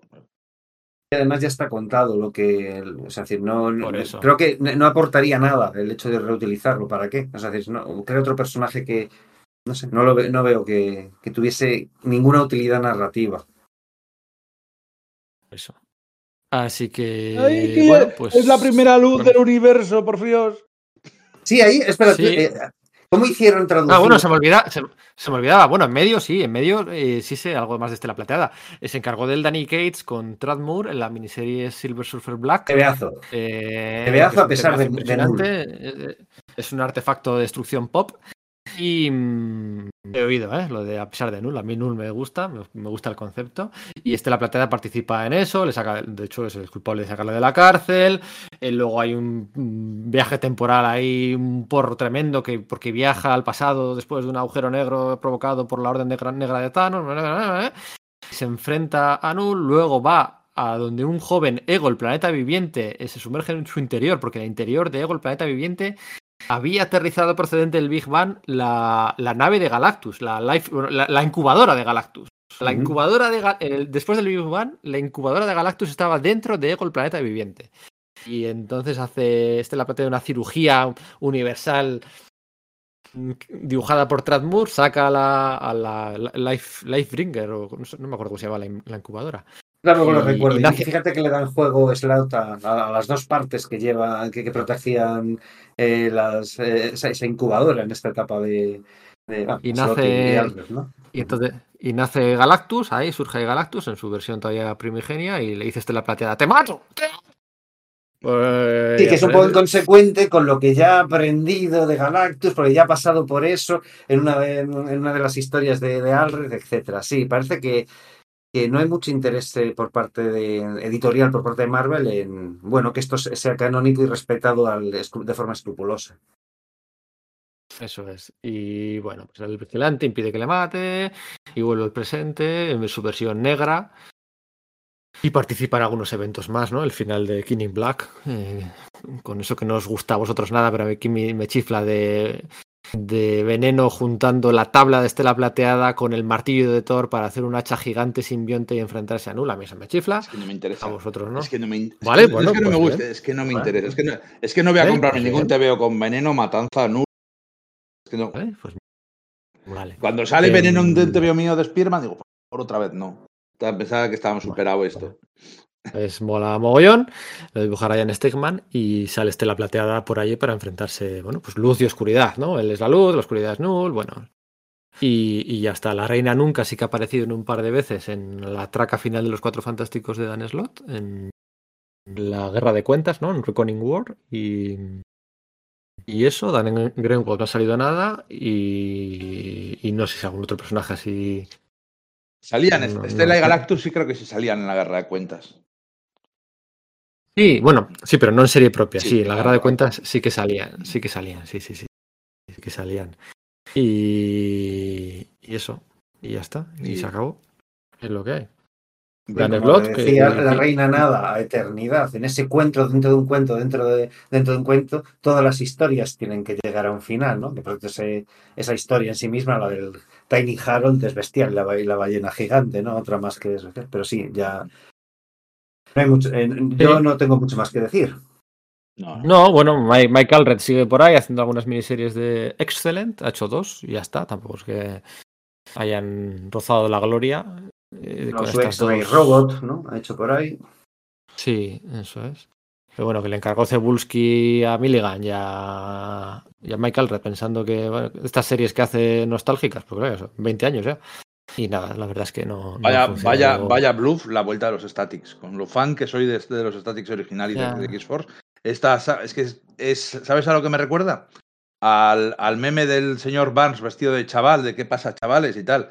Pues Claro. porque, porque estaban súper conectados con, con el Zeitgeist del año 2002-2003, pero ahora eh, están, se han visto totalmente superados. Ya es, es una serie que se ha quedado atrás y no, Ya, pero es que. Pero es que Milligan tiene 62 años. Sí, sí, claro. Em, y Dan Slott, pues nada, ahí sigue refugiado en la franquicia de Spider-Man.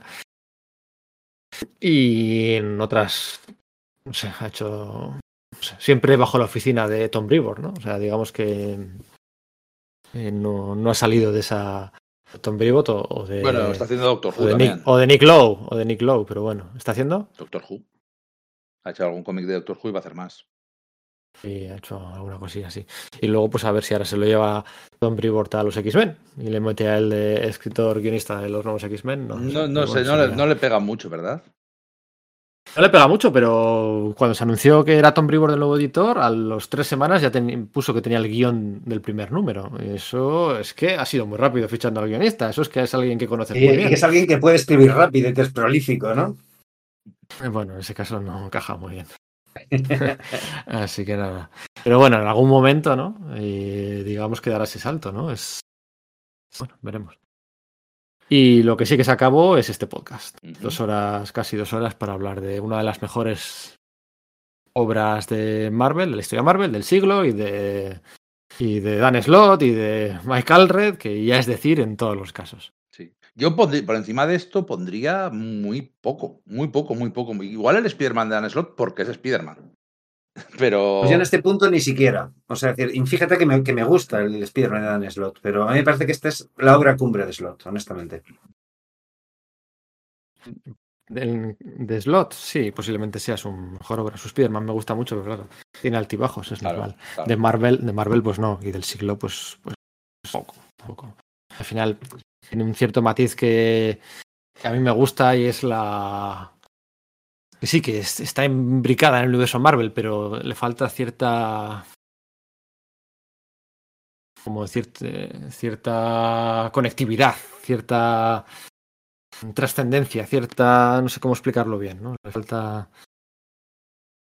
Pero eso no es culpa de la tapa, es, por- es por- es básicamente porque No, nadie sí. querido seguirlo, ¿eh? porque había conceptos Sí, para sí, ello, no. fíjate todo el cosmos que Y de- genera, ¿no? Y la y de hecho cantidad de quizás lo- personajes. Quizás lo bueno es que sea que haya sido así, ¿no? Pero bueno, o sea, Sí. los nuevos X-Men de Morrison, por ejemplo, ¿no? Que, que llevan más la batuta, que co- coordinan más esquinas. Bueno, da igual, eso es lo de menos. Bueno, Íñigo, Sergio, oyentes, aquí hemos acabado. Eh, es pronto para despedirse del año y, bueno, desear buena Navidad. Pues igual el siguiente podcast sale después de Navidad, no lo sé, podríamos, por si acaso, desear la, la Navidad, pero estamos grabando en noviembre y no me sale todavía. No, no, no, no, no. Aunque tengo, No, no, aunque que- tengo el árbol montado, tengo el árbol montado, pero ya. En los supermercados llenos de, de tema navideño. Y, y mi tripa. Y, y, pues nada, lo dejamos aquí. Un placer, como siempre. Venga, Sí, señores. Así Un fue. abrazo. A mí Chao, tabla mía, ¿no? chao. ¿Eh? A mí tabla mía. Pobre, a mí ni hemos ¿A hablado de ella. ta- ¿A mí tabla mía o a mí mi tabla? A mí tabla mía, ¿no? A mí. To me, to me, to me, my board. Yo la traducción de Panini, a mí tabla mía. Vale. Venga, agur, gente. Venga, chao, chao, chao. Agur.